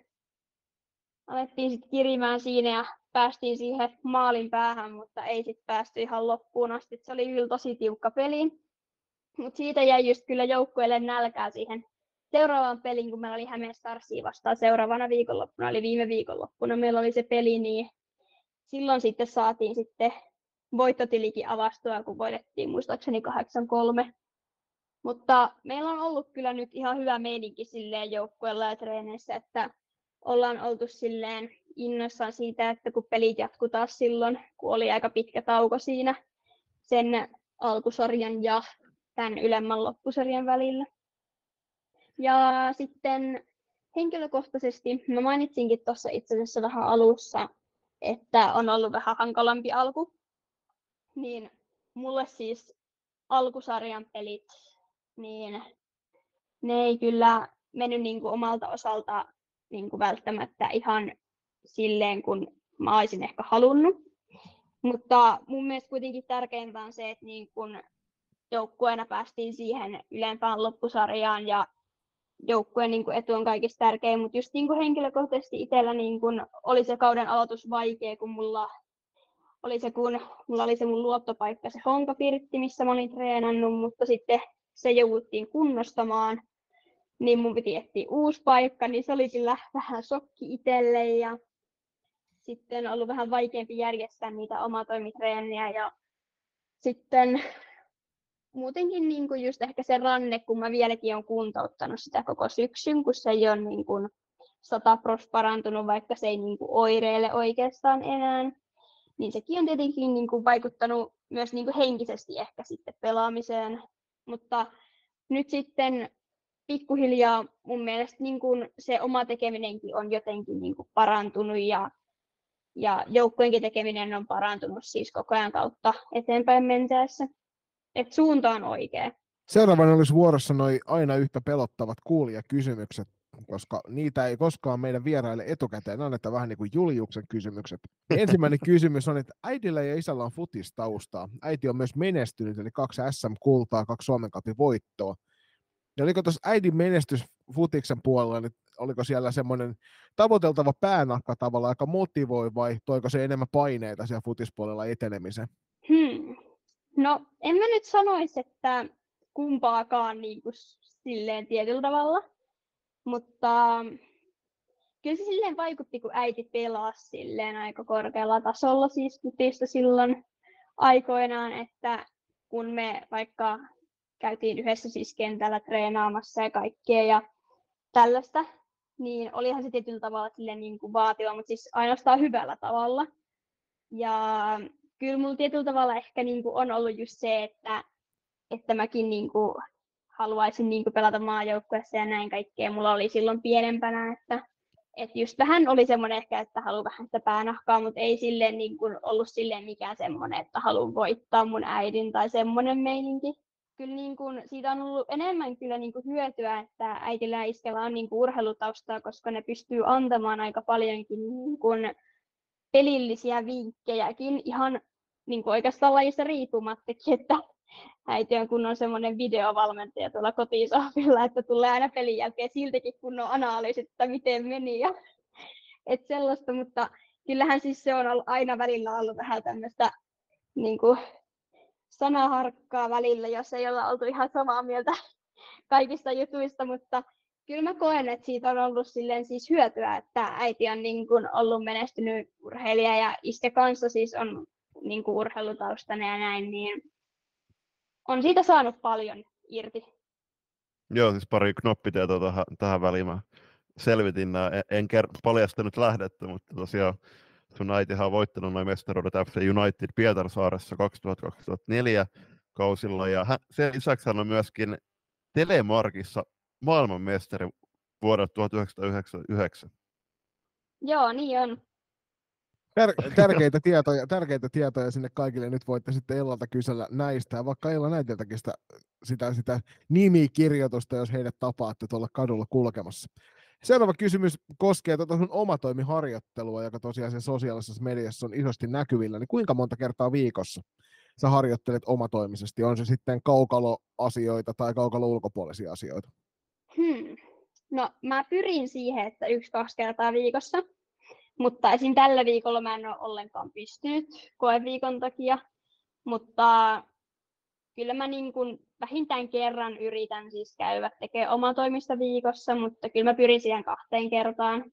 Et se on se keskiarvo nykyään. Kesällä tietenkin mä tein enemmän omatoimista silloin, kun mulla oli käsi vielä kunnossa, mutta nyt niin kun, kun koulut on alkanut ja kaikkea, niin ei ole niin paljon aikaa. Onko sulla joku tietty, tietty runko siellä OT-reeneissä, mitä sä noudatat, vai meneekö aina niin kuin flown mukaan? Mulla on aina sama runko. siis mulla niin kun oli aina siis sama tietty homma. Siis mä teen tosi monipuolisesti siis niin kuin kaiken näköistä, mutta esim. Niin kuin Honkapirtillekin mulla oli aina sama, mitä mä tein, ja nyt sitten niin kuin tuosta kesäkuun alusta mulla vaihtui sitten siis vähän treenit, että mitä mä aloin treenaamaan. että mä aloin enemmän ehkä treenaamaan semmoista niin kuin tekniikkaa, ehkä vielä niin kuin enemmän panostamaan siihen. Sä puhuitkin vähän tuossa viimeisessä kysymyksessä tuosta T18-sarjasta ja siitä, että, että millainen se on ollut se teidän startti siinä, mutta millä, mikä tasoinen tuo sarja on ollut sun mielestä? Mm, kova tasoinen, siis siellähän niin kun, mun mielestä niin kun, kaikki joukkueet on niin kuin, suht siis niin kuin, tasaisia silleen, niin kuin kaikkien kanssa. Ja mun mielestä niin kuin, mä mainitsin just tuossa aikaisemmin myös siitäkin, että niin kuin meidän ikäluokassa on todella paljon hyviä pelaajia silleen, että on niin teki huomannut, että on tosi paljon yksilöitä, jotka on myös ihan superhyviä, mutta välttämättä ei ole niin kuin kuitenkaan yltänyt niin maajoukkojen niin kuvioihin asti, vaikka ehkä olisi jopa voinut kuuluakin sinne. Et siis se niin kuin kuvastaa sitä, että mun mielestä on tosi kova tasoinen sarja, että en mä oikein tiedä siis, mitä muuta mä voin sanoa, kun mä oon vaan sitä mieltä, että on ollut mun mielestä paljon kovatasoisempi kuin esimerkiksi viime kaudella T16. Fiksu puhetta, toi oli hyvin sanottu, että, että jotkut pelaajat, vaikka sun ikä, ikätoverit sun lailla on jäänyt pois, pois maajoukkuet tieltä tai joltain leiriltä, vaikka olisi ehkä sinne kuulunutkin, niin kaikille pelaajille, jotka ette, ette ole saanut vaikka nyt vielä kutsua sinne, niin älkää päätä pensaaseen työntäkö, vaan uskokaa ittenne ja tehkää arvottomasti duunia, niin kyllä se kiitos jossain vaiheessa tulee. Millä tavalla T18-pelit eroaa T16-peleistä? Ja tosiaan, jos, jos ne sun mielestä isommin eroaa, niin kerro ihmeessä esimerkkejä. Uh, jotenkin T18-pelit tuntuu jotenkin paljon virallisemmilta kuin niissä, kun me pelataan niin kuin yksi peri, peli per päivä. Ja kun ne kestää siis sen 60 minuuttia, niin se pelataan rankkareihin asti, jos ei selviä voittaja, niin se niin kuin on se ehkä isoin ero, mitä mä oon itse hoksannut. Ja se, että jotenkin T16 just silleen, niin kun se oli 45 minuuttia ja ei ollut niitä erätaukoja niin kunnolla, niin jotenkin se, että kun nyt on ollut se 12 minuuttia erätauko, niin se on ollut silleen tosi hyödyllinen, koska me ollaan pystytty siis oikeasti keskustelemaan niin kuin asioista, mitä tehdä paremmin silleen vähän niin kuin enemmän ajatuksella, koska ennen se oli vähän semmoista, että äkkiä joku yksi sana jästi kentälle takaisin. Et nyt sitten niin kuin just hyvin kuvastaa sitä, että niin kuin tyyli 5-0 tappioasemastakin ollaan noustu 6-5 niin kuin kavennusasemaan tai sellaiseen, niin kyllä se niin kuin kuvastaa sitä, että mun mielestä 18 peleissä niin kuin tämmöiset äm, kaikki on niin kuin mahdollista, kun sitä peliaikaa on niin paljon, mutta sitten ehkä T16 SM kun se peli on niin nopea temponen ja kun ei ole niitä taukoja ja semmoista, niin se on ehkä vaikeampi saada kiinni sitä pelistä, jos se lähtee niin kuin vähän huonosti silleen väärään suuntaan. No niin, ja viimeisenä kysymyksenä, kiitoksia kaikille kuulijoille loistavista kysymyksistä Ellalle, niin nyt tänään nauhoitetaan perjantaina ensimmäinen joulukuuta, hyvää joulukuuta samalla kaikille, niin mites lauantaina alkaa salibändi MM-kisat tuolla Singaporessa, niin meinaatko katsoa niitä kisoja? Todellakin meinaan katsoa ja kunnan kisakatsovat kyllä pystytetään ja huomennakin taisi olla peli silleen, että kerkee bussissakin sitä sitten katsoa, että innolla odotan, että kaksi vuotta tässä on sitä odotettu ja mm. nyt mulla on oikeasti kyllä niin kova luotto, että nyt se kulta tulee. Toivotaan, mutta hei tuohon muuta, niin, että aiotte bussissa katsoa, niin sanoisin, että linja-auto on nyt varsin hyvä, hyvä valinta pitkille matkustuksille, koska VRN, eli siis valtion rautateitten tämä nettiyhteys on luvattoman huono, niin mä veikkaisin, että olisi aika monta pettynyt pelaajaa, koska se striimi pätkisi, pätkisi aika pahasti. No kieltämättä. Sitten jos haluat heittää kavereille tai perheenjäsenille tai joukkueille ympäri Suomen maan muille pelaajille terkkuja, niin tässä vaiheessa on vielä oiva tilaisuus sellaiseen. Voi kamala, tai unohan kuitenkin joku tärkeä henkilö, mutta... Nyt kukaan ää... ei saa loukkaantua, jos joku unohtuu. Jep, mutta tota, tota. mä lähetän Hannalle ja Satulle paljon terkkuja, jos se katsoo ja kuuntelee siis tätä. Ja tietenkin myös koko meidän joukkueelle ja valmennustiimille terkkuja vanhemmille ja mummolle, mummille, kaikille näille, jotka kannustaa.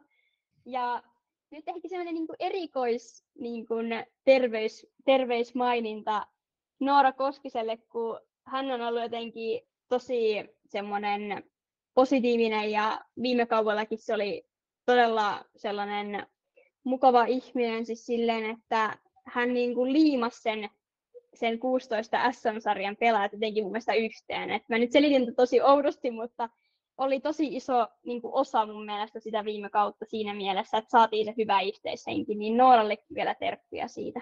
Oikein paljon kiitoksia Ella siitä, että tulit Loistokästin taajuuksille juttelemaan ja me lähetellään tietysti sun kautta isot sempit sulle itsellesi ja koko muulle T18 SM-sarjalle. Jees, kiitos paljon. Nähdään kentillä.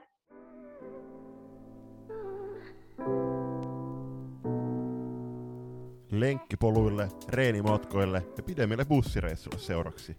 Loistokäästä. Kiitoksia vielä Ellalle mainiosta haastattelusta, ei muuta kuin tsemppi kauden rientoihin. Ella itse asiassa bongattiin myöskin Turusta, eli Varsinais-Suomesta, kun hän oli joukkueensa kanssa esiintymässä Mynämäellä ja SP Areenalla T18 SM-sarjan ylemmän jatkosarjan matseissa, ja sieltä hän lähti sitten Ouluun myöskin kolme pistettä joukkueelle matkaksi. Mynä, Mynämäellä onnistuivat varsin hienosti ottelussa, että tänään varmasti jäi Jopin postia päätellen siitä pitkästä keskustelusta, mikä siinä käytiin ottelun jälkeen joukkueen kanssa, että siellä oli, oli enemmänkin otettavissa kuin kahden maali tappio, mutta näin se joskus on. Tiukka sarja kyseessä.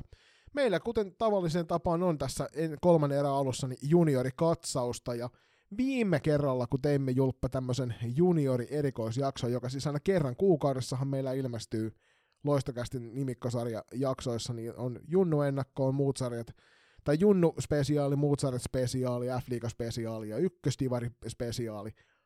Ja viimeksi unohdettiin keskustella ehkä siitä kaikkein mielenkiintoisimmasta aluesarjasta, mikä junioripuolella tällä kaudella on Suomen, Suomen maalla. Ehdottomasti, eli T17 ikäluokan Savo-Karjalan aluesarja, joka joukkueiden kesken sovittiin ja laitettiin pystyyn. Siellä on nyt pelattu kolme turnausta nauhoituspäivän mennessä, ja ykköspaikkaa pitää kuuden jälkeen hallussaan Velho, Velhot Musta, ja he ovat keränneet 10 pistettä. Toi maaliero 52-12 on varsin vakuuttava ottaa huomioon sen, että he on päästäneet tasan kaksi maalia keskimäärin per matsi. Joo, todella kovassa videossa on velhot musta, ja tuossa kohta kun käydään noita tilastoja läpi, niin kertoo, siellä on aika järjettömässä liidossa myös tuo heidän ykköskentällisen. Toisena tulee Jospa, se on hienoa nähdä myöskin Joensuun ylpeys näissä kinkereissä junioripuolella. Kuuden ottelun jälkeen 10 pistettä ja maaliero on, eikö 9 pistettä maaliero on just sen 10 plussa puolella. Ja kolmantena tulee Nilsen Apassit kuuteen matsiin, seitsemän pistettä, neljäntenä tulee Varkode Tarmo, kuute, kuudessa pisteessä, viidentenä FP Factor, neljässä pisteessä, kuudentena Into, pistetteli velavaamatta. Niin, eli Lieksan into tietysti kyseessä. Toi on tosi mielenkiintoinen sarjakokonaisuus. Tästä itse asiassa juteltiin myös siellä tyttö salibändi palaveri kiertueen ensimmäisellä osa- osastolla, koska tännehän olisi ollut vaikeuksia saada T16 tai T18 toteutumaan, mikäli näin olisi menty, ja nyt kun saatiin yhdessä sovittua toi T17, niin sitten täällä onkin kuusi joukkuetta pelaamassa tätä sarjaa, ja se on äärimmäisen hienoa, ja tätä samaa lämpimästi suosittelemme myös muille alueille ensi kaudelle. Ottakaa rohkeasti yhteyttä niihin kanssa seuroihin ja keskustelkaa, mikäli tämä mahdollistaisi sen teidän alueellisen sarjan parantamisen. Ju, juuri näin. Mennään pistepörssiin siellä, niin kuin Joni tuossa äsken sanoikin, niin velhojen ykköskenttä on ollut todella kovassa liekissä. Eli ykköspaikkaa pitää hallussaan Ilona Konttinen, 17 plus 13 tehot, eli 30 pistettä. Toisena tulee Kiira Tuomainen, 13 plus 9 tehoilla, ja kolmantena Netta Kirjavainen 6 plus 7. Kyllähän toi Ilonan tehopisteet, 5, ottelu, 5 pistettä per ottelutahti on aika jäätävää lukemaa, ja tosiaan kun ottaa huomioon, että tämä koko ykköskentällisen hyökkäys, tai hyökkäyskentän löytyy tosta, niin se kertoo siitä, että tosi kova, tosi kova porukka on kyseessä. Yllättäen, kun velhot johtaa sarjaa ja ovat päästäneet vähän maaleja, niin maalivahti pörssin ykkösenä komeilee myös velhot musta maalivahti Lilja Valta, on muuten julppa yksi komeimpia salibändin nimiä tälle kaudelle kuuteen ottelun 85,71 torjuntaprosenttia, FP Factory Nea Lauri toisena ja Jospan Netta Sutinen kolmannella sijalla. Seuraavaksi tämä sarja jatkuu ensi vuoden puolella, eli 21.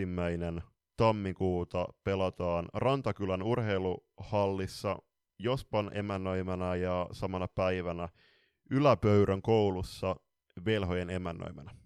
Siirrytään sen jälkeen valtakunnallisiin sarjoihin ja heti tähän väliin maininta, että T16 ei ole tällä kertaa tarkemmin mukana, koska Divari sekä SM-sarja alkavat vasta tuosta ensi viikon loppuna, mutta tietysti perjantaina tällä viikolla napsahtelee eettereihin loistokästin T16 SM-sarja ennakko, siinä myöskin sivutaan tätä Divarin puolta.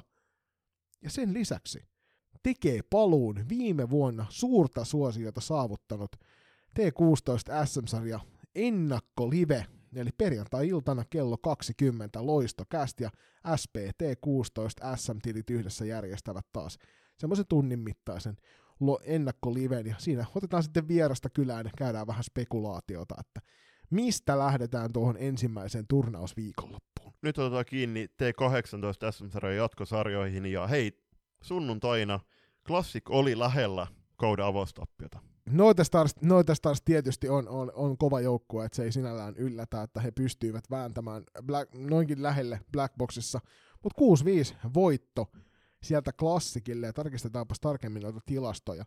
Siellä kuitenkin laukaisumäärät maalia kohti, kun katsotaan, niin maalivahtien torjunnat meni niin, että klassikin maalissa siellä oli Vilhelmilla Niemilällä 15 torjuntaa, Anna Ruskokivi Nootestarsin maalilla 28 torjuntaa, eli siellä on Ruskokiven Anna pitänyt kyllä joukkuettaan pystyssä. Erittäin hieno torjuntamäärä ja voittomaali meni ajassa 58-43 Lotta Norrenan nimiin ja tuohon varmasti varsin hyvän passin tarjoli Nea Rinne. Pari matsia on vielä tältä päivältä kesken ja itse asiassa siellä on myöskin otteluita, jotka, jotka eivät ole ei kun itse asiassa ovat päässeet alkamaan, mutta ovat vasta siellä ensimmäisen erän puolella, eli niitä ei käydä tarkemmin läpi, mutta tosiaan me nähtiin Julppa paikan päältä tuo FPC Turun 5-3 voitto SSRaasta, ja sitä kautta FPC Turku tässä sarjassa jahtaa, ja, jatkaa vahvoja otteitaan, ja on nyt tuossa sarjan kakkosen. Joo, ja maali Roki vielä 31-18, eli todella, todella hyvä, että ovat tämän kolmen pisteen päässä klassikista. Kolmanten tulee eräviikingit kuudes pisteessä, sama pistemäärä on sekä Norte Starsilla eli SSRlla, Kuudentena on Tigerit, Blackbirdsi, kolme pistettä, eli piste per pelitohdilla ovat äh, tähän mennessä menneet. Seitsemäntenä SPS Virmo kolmes pisteessä neljä matsin jälkeen, ja viimeisenä Hämestars kolme matsia vielä pistettiin Ja tosin siinä tällä hetkellä on sitten vielä toi Virmo ja Hämestarsin välinen kamppailu kesken, eli sieltä sitten ratkeaa, että kumpi nappaa tuosta ottelusta itselleen lisäpisteitä. Tiukka, tiukka peli varmasti siellä, siellä menossa. Tosiaan ehkä toi Ervin yksi tappioista kautta kuusi pistettä vaan kolmesta ottelusta, niin on semmoinen, että, että olisi ottanut jonkin, vähän niin kuin isompaa otetta Erville tuohon sarjaan, toki vasta kolme ottelua pelattu. SSR on pelannut jo viisi ottelua, ja näistä kuusi pistettä, eli he on kyllä vähän altavastaaja asemassa moneen muuhun joukkueeseen nähden. Joo, mielenkiintoisia matseja tiedossa myös vielä tämän vuoden puolella. mennään katsomaan myöskin pistepörssiä vähän tarkemmin. Pistepörssin kärjessä ylemmän jatkosarjan osalta on Tigerit Blackbirds ja Jonna Pylväinen, joka kolmeen otteluun on tehnyt aika mukavat 7 plus 3 tehopistettä. Samat tehopisteet löytyy myös aina Kuokkaselta, joka Nootestarsin paidassa pelaaja Vilja Kuutniemeltä, mutta heillä on yksi ottelu enemmän pelattuna kuin Jonnalla. Joo, ja sama pistemäärä on myöskin Norsin Natalia Sandströmillä ja SSRn Aado Tervalla, että he on puolesta iskeneet neljään ja viiteen matsiin 6 plus 4. tehopistettä. Maalivahtitilastoissa ikävä kyllä emme näe erikseen jatkosarjojen tur- tuloksia enkä, emmekä tilastoja, joten tästä edes kunnes saamme nämä tilastot kuntoon, niin emme tule mainitsemaan maalivahtitilastoja. Nyt hopi hopi Torneopal ja Salibändiliitto, onhan tämä nyt jo vähän häpeällistä. ISS-joukkueet ovat pelanneet joukkueesta riippuen kahdesta kolmen matsia. Kärkipaikkaa pitää hallussaan FP Factory, jotka, tai joka, joka on voittanut kaikki kolme matsia malliero 22 12. Joo, tämä faktorin vahva, vahva vire toki osattiin meidän puolelta aavistaa toisena, eli siinä joukkueena vielä joka toinen playeri karsintoista tuosta lähtee, niin Nipakos SP Vaasa yhteisjoukkue kolmen ottelun jälkeen. Yksi voitto, yksi jatkoaika häviö ja yksi varsinaisen ja häviö ja neljä pistettä. Kolmannen sijaan peli kanssa kahden ottelun jälkeen kolmessa pisteessä. SPV kahden ottelun jälkeen myös kolmessa pisteessä. Pirkat kahdessa pisteessä ja SP Pro VSSn yhteisjoukkueella on vielä pistetili avaamatta tässä sarjassa. Ja täältä on sitten tuo SPVn ja SP Pro VSSn peli kesken sekä Pelikas SP ja Pirkkojen ottelu kesken tälle, tälle kertaa, tälle päivälle. Mennään myöskin katsoa AISn pistepörssiä tällä hetkellä. Kärkipaikkaa pitää hallussaan. Nipokos SP Vaasan Kiira Puron taka kolmeen matsiin X plus 7, eli syöttö Mailla on Kiiralla ollut mukana jokaisessa matsissa, hieno juttu. Toisena AF Factorin Sara Liimatta, kolme matsia 5 plus 2. Ja kolmantena Nipakos SP Vaasan Sara Luikku 3 plus 3 tehoilla. Täytyy kyllä sanoa, että Sara Luikku on pelaamassa vahvaa syksyä, ei muuta kuin iso, iso hatunnostoa sinne ä, Nipakos SP Vaasan suuntaan. Hyvää työtä jälleen kerran, ja FP Factory tietysti myös sama homma. Maalivahtitilastot tässäkin AIS ihan samaa luokkaa, eli kun siellä niitä ei kuntoon saada, niin on vaikea sanoa, että mitä niille voisi tehdä. Sen voin kuitenkin teille kertoa, että seuraavat ottelut tämän päivän jälkeen tässä sarjassa pelataan 12. päivä joulukuuta, eli viikon päästä tiistaina. Silloin Nipakos SP Vaasan vieraaksi saapuu Seinäjoen peliveljet, ja sillä viikolla pelataan muutenkin sitten vielä loppuun noita otteluita ennen joulutaukoa. Viimeisenä sarjana otetaan tai sarjoihin otetaan käsittelyyn äh, T21 SM-sarjan jatkosarjat ja siellä YIS, YISn kärkipaikkaa pitää halussaan myöskin Classic 4 matsiin 4 voittoa, maaliero 34-7. Aika dominoivaa menoa klassikilta, kuten osattiin odottaa. Toisena tulee erä Vikingit yhdeksällä pisteellä. FPC Turku kolmantena seitsemällä pisteellä, Noutes taas neljäntenä kuudella, samoin kuin Pelikas SP viidennellä sijalla. Virmo löytyy sieltä kuusi viidellä pisteellä, seiskana PSS kahdella pisteellä ja Nipakos kahdeksantena yhdellä pisteellä. Ja olin katsoa lauantaina FPC Turun ja Norssin välistä matsia ja siinä FPC Turku voitti seitsemäksi lukemin. Olin katsoa sitä pienihekkisen Matin ja Ojareksen Jussin kanssa, niin heitinkin siinä sitten Masalle ja Jussille, että et en tiedä, onko HSLllä joku bussilakko meneillään, koska siellä oli Norssi kyllä semmoisen bussin markkerannut oman maalinsa edustajalle, jonka PC kyllä sitten loppujen lopuksi mursi. Niin, eikö tässä jonkinasteinen bussilakko ollut jossain vaiheessa lähiaikoina joko ollut tai tulee olemaan, ihan tarkkaa en muista. Menemme tilastojen puolelle, YJSn puolella tilastossa. Kärkipaikkaa pitää Vilja Kuutniemi, neljän ottelun jälkeen 8 plus 3 tehopisteet eli 11 pistettä. Nipakoksen Mira Sikala toisena, ja eräviikinkien Silja Kolliin kolmannella sijalla, ja Siljahan oli muun muassa FPC Turkua vastaan todella hyvällä pelipäällä. Tässäkään sarjassa ei, ei näitä veskaritilastoja nyt tällä kertaa käsitellä tilastovajauksen takia, eli siirrytään suoraan AISn pariin, niin sieltä, siellä kärkipaikka pitää hallussa myöskin tamperalaisjoukkoja, tosin KV neljän matsiin 11 pistettä, eli yksi jatkoaikavoitto on rasittamassa täyden pistepotin metsästystä ja se tyssäsi siihen. Toisena tulee Kuopio Belhot kahdeksalla, kahdeksalla pisteellä, kolmantena O2 Jyväskylä kuudes pisteessä, neljäntenä SSR viides pisteessä, viidentenä SP Pro kolmes pisteessä, kuudentena Hämestars kahdessa pisteessä ja viimeisenä eli seitsemäntenä Blackbird Tigerit yhdellä pisteellä. No, tässä, tässä puolestaan tilasto kärkenä kolmen pelatun ottelun jälkeen on loistokästi taajuukselta hyvin tuttu Helle Lyytinen, eli kolmen ottelun 6 plus 2 tehopisteet, O2 Sienna Sivellä toisena, myöskin kahdella, kahdeksalla tehopisteellä, mutta vähemmän maa tehtyjä maaleja. Ja KV Tanja Parviainen, kolmen ottelun kuusi tehtyä maalia, ja maalivahtitilastot edelleenkin pahoittelut. Joudumme jättämään ne välistä, koska ne eivät täällä kunnossa mutta kerrotaan sen sijaan, että tulevat ottelut tänään, tänään nauhoituspäivänä otteluita ei ole pelattu, mutta itsenäisyyspäivänä eräviikingit kohtaa kotihallissaan Mosala SPS Virmon, ja tälle viikolle muutenkin sattuu 8. ja 9. päivä muutama ottelu, jonpa siellä vielä kymmeneskin päivä. Eli tälle viikolle osuu kyllä paljon T21-otteluita, mikäli teitä kiinnostaa paikan päälle mennä. Ja viimeiset pelit ennen joulutaukoa ovat sitten 17 ja 16. päivä joulukuuta. Siirrytään uutiskatsoksen puoleen. Siellä on yksi, mutta sitäkin työtelijämpi uutinen tarjolla, koska työpaikka salibändin SM-kisojen ilmoittautuminen on avattu. Näitä työpaikka salibändin Suomen mestaruuksia on pelattu vuodesta 2016 lähtien, niin ja tulevana keväänä on vuorossa kahdeksas kerta, kun työpaikkojen parhaat laitetaan järjestykseen. Joskin nyt on julppa heti alkuun sanottava, että kun tämä kisapäivä on lauantaina 4.5. ja meillähän on tuona samana päivänä jälleen kerran isoa salibänditapahtumaa vähän kauempana pohjoisen suunnassa, eli La- Lahdessa pelataan U19 MM-kisoja, niin mä olisin mieluusti nähnyt, että tälle viikonlopulle tai tälle viikolle ylipäänsä ei ole sijoitettu muita pelejä. Just näin, ja jos miettii, että että loistokasta olisi periaatteessa voinut noihin osallistua, mutta meitä tällä hetkellä loistokas työllistää vaan me, meitä kahta, niin olisi ollut aika moinen altavasta asema ehkä tuolla kisoissa. Mutta Mut toisaalta me oltaisiin voitu mennä tuohon ma- miehet hupisarjaan, sinne me osoittaisi enemmän kuin hyvin.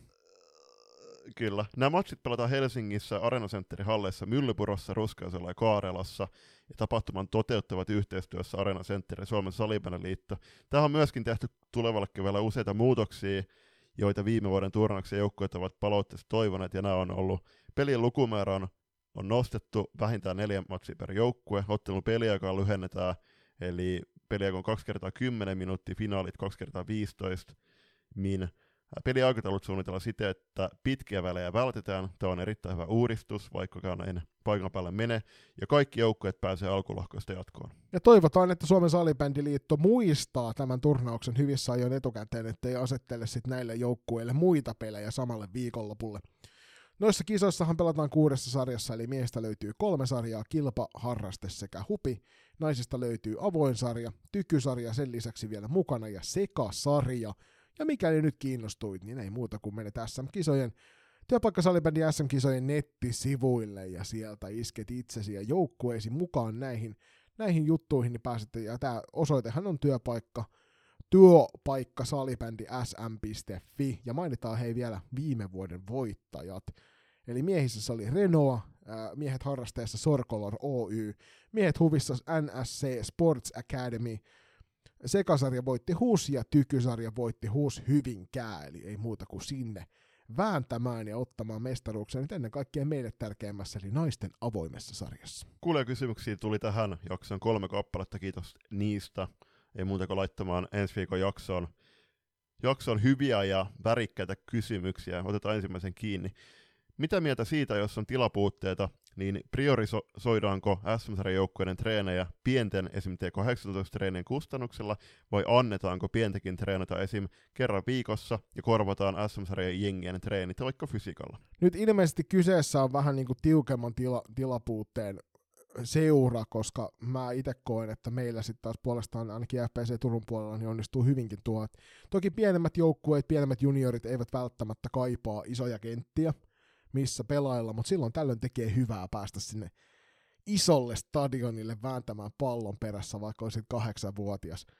Niin meillä ei ainakaan sellaista ongelmaa ole, että tuossa erikseen mentäisi mentäis niin, niin, että sieltä jouduttaisiin työntämään nämä pienemmät sivuun, vaan kyllä jokaiselle on paikka löytynyt tuolta harjoituskalenterista. Hmm. Niin, mikä sun mielipide tuohon tilanteeseen on? Lähtökohtaisesti niin menisin niin, että jos olisin vuorojen jakaja, niin ensimmäisenä kaukalovuorot isolta kentiltä niin jakaisin niille joukkueille, jotka siitä eniten hyötyvät, ja ne ovat silloin just nimenomaan ne, jotka pelaa noita pääsarjoja ja valtakunnallisia sarjoja, mutta haluaisin nähdä mahdollisuuden näille pienemmille, että antaisin vaikka ehkä jaetun vuoron T-kaseille ja T-kympeille, ja saisivat näin sitten myös ottaa tuntumaa siihen itse päänäyttämään. Joo, täysin samoin linjoilla. Ehdottomasti kuitenkin s pitää ne reenivuorot laittaa, laittaa tikkiin, ettei sitä kilpailuetua muille jengille tuu, tuossa suhteessa, just niin kuin Jonni sanoi, niin kuitenkin T8-jengit ja nämä nuoremmat junnuikäluokat niin voi hyvin vaikka jossain kouluissa reenata. Ja,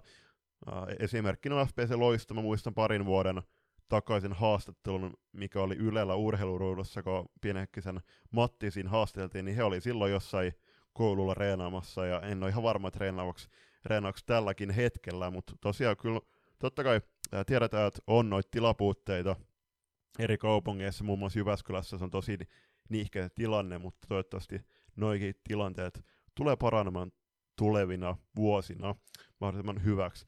Otetaan seuraavan kysymykseen kiinni. Tämä oli erittäin mielenkiintoinen, kiitoksia siitä. Eli otatteko selvää, montako mahdollista U19 maajoukkue pelaaja pelaa alkavissa naisten MM-kisoissa? Nyt se toki julppa, mikä me ei tässä otettu huomioon, on se, että kaikki näistä joukkueista eivät pelaa ensi kevään Lahden MM-kilpailuissa. Eli joudumme ehkä jääväämään sieltä joku sen porukan. Me otettiin siis kokonaisuutena huomioon kaikki pelaajat, jotka ovat tuon ikäisinä, ja siitähän Julius, sulla on tarkempaa laskelmaa.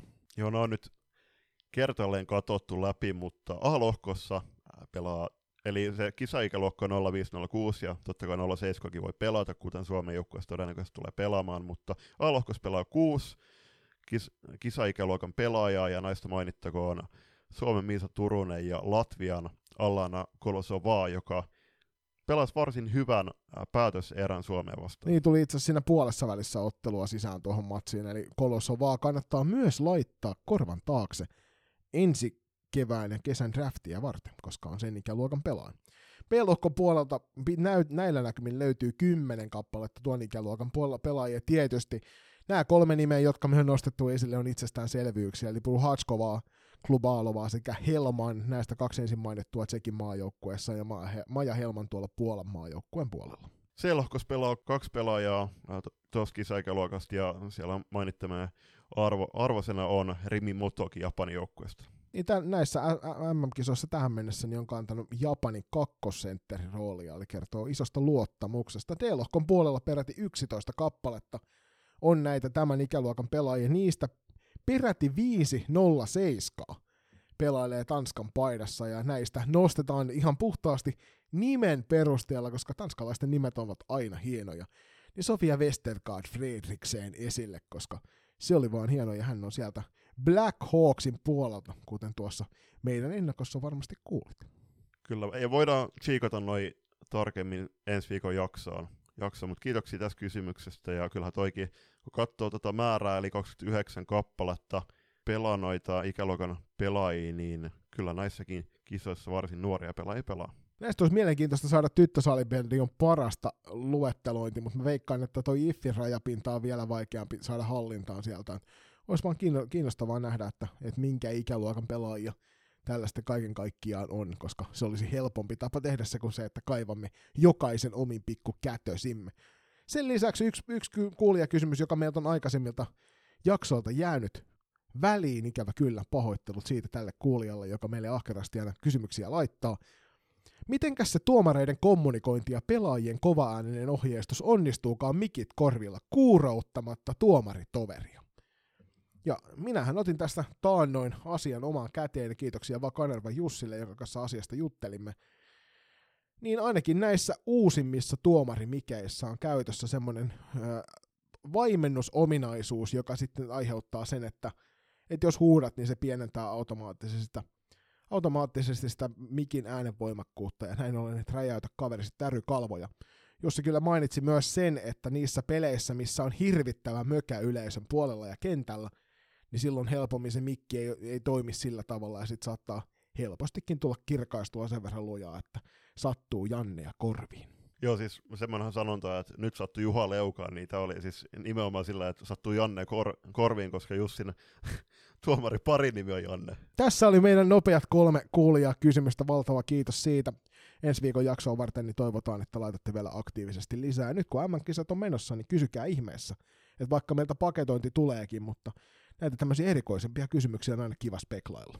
Jakso loppumuistutuksena, hei, tällä viikolla ratkaistaan salibändin maailmanmestari. Onko se Suomi, Ruotti, Tsekki, Sveitsi vai äh, joku noista muista? Japani.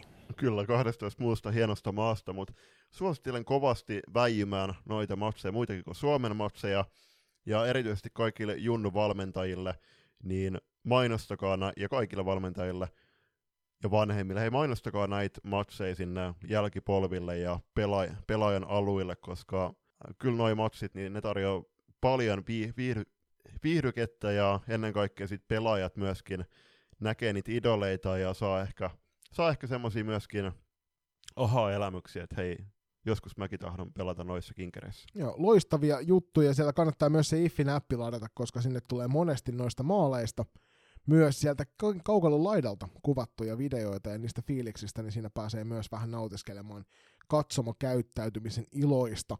Nyt kun sinne Singaporen puolelle emme paikan päälle päässeet, ja täytyy kyllä sanoa, että kuvien perusteella Julius ehkä kevyesti harmittaa.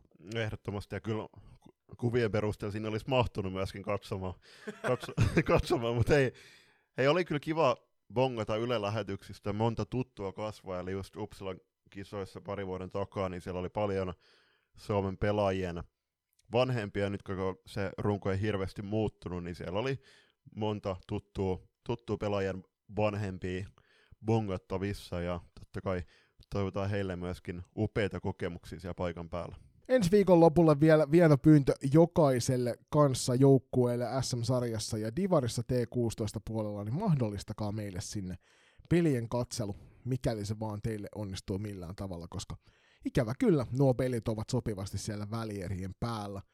Se ei meitä haittaa, kun päästään pelaamaan, mutta kyllä se hieman huolettaa siinä suhteessa, että jää hienot matsit näkemättä. Tänään muun muassa menin tuonne T18 SM-sarjaottelun tabletin kerran ja katselin siinä sitten livenä T18 SM ja tabletin kautta Singaporen MM-kisoja. Oli erittäin hieno vuoropuhelu rakkaan ystävämme Marko Lehtosen kanssa, kun hän vil- vilkas puhui ja huikkasi mulle, että ai sä tosissas katoit Sveitsiottelun kotona kokonaan. Mä sanoin, ihan siinä niin kuin naamaa peruslukemalla. Kyllä, katoin. Ja sen takia saapuit kahdeksan minuuttia ennen ottelun loppua paikan päälle katsomaan T18-peliä. Mutta näin se joskus on. Salibändi on hienoa niin paikan päällä, ennen kaikkea paikan päällä, kuin myös etäyhteyden välityksellä, ennen kaikkea kun verkkoyhteydet on kunnossa. Ja ennen kuin päätetään tämä jakso, niin kannattaa olla tarkkana ja ottaa ennen kaikkea meidän IG-tili hal- haltuun, koska me saatiin Salibändiliitolta EFT-turnauksessa käytetty Suomen maajoukkueen pelipaita arvontaan. Ei nyt paljasteta vielä, että kenen pelipaita se on, mutta se ei ole paljastettakoon, että siinä on useamman Suomen pelaajan nimikirjoitus. Komian näköinen paita oli, kuten myöskin ne muut paidat, mitä nähtiin tuossa torstaina paikan päällä tuolla Espoossa, mutta vain se yksi paita, joka niistä edikseen esille nousi, oli juurikin nimenomaan tämä meidän palkintona pian arvottaa. Kyllä. Eli se tulee arvontaan tiistaina, eli kun tämä jakso ilmestyy nyt maanantaina, niin huomenna pääsette sitten bongaamaan sen. Ja jo, se paljastettakoon, että, että siinä pyydetään sitten täkämään teidän suosikkipelaajia tuosta Suomen joukkueesta. Näin. Äärimmäisen suuri kiitos jälleen kerran kaikille teistä, kun jaksoitte kuunnella tämän jakson loppuun asti. Vielä on muutama jakso jäljellä ja sitten tuossa ensi viikolla ehkä vähän isompaakin isompaakin sellaista positiivista energiaa, koska me ei tehdä varsinaisesti meidän kolmivuotisjaksoa, joten tuo seuraava jakso on meidän kolmivuotisjaksomme. Mutta kiitos tästä menneestä salibändiviikosta ja oikein paljon omasta puolestani tsemppiä jokaiselle tähän tulevalle salibändiviikolle. Kuuntelin Kallokästin haastattelu, missä oli Lasse Kurronen, niin tähän loppuun voidaan se vielä sanoa, että Suomen pelaajia on on EFT-tapahtuman jälkeen ohjeistettu välttämään kallokästin, loistokästin ja muiden medioiden ku- kuuntelemista ja kyttämistä äm, ä, ennen MM-kisojen MM-kisojen aikana, mutta se on hieno juttu, että sinne kisoihin valittiin 20 pelaajaa, eli juuri sinä voit myöskin jatkossa hyvillä mielin kuunnella meidän podcast-jaksoja myöskin alkaneella viikolla. Ei muuta kuin oikein paljon kiitoksia ja mukavaa viikon alkua jokaiselle. Nähdään halleen.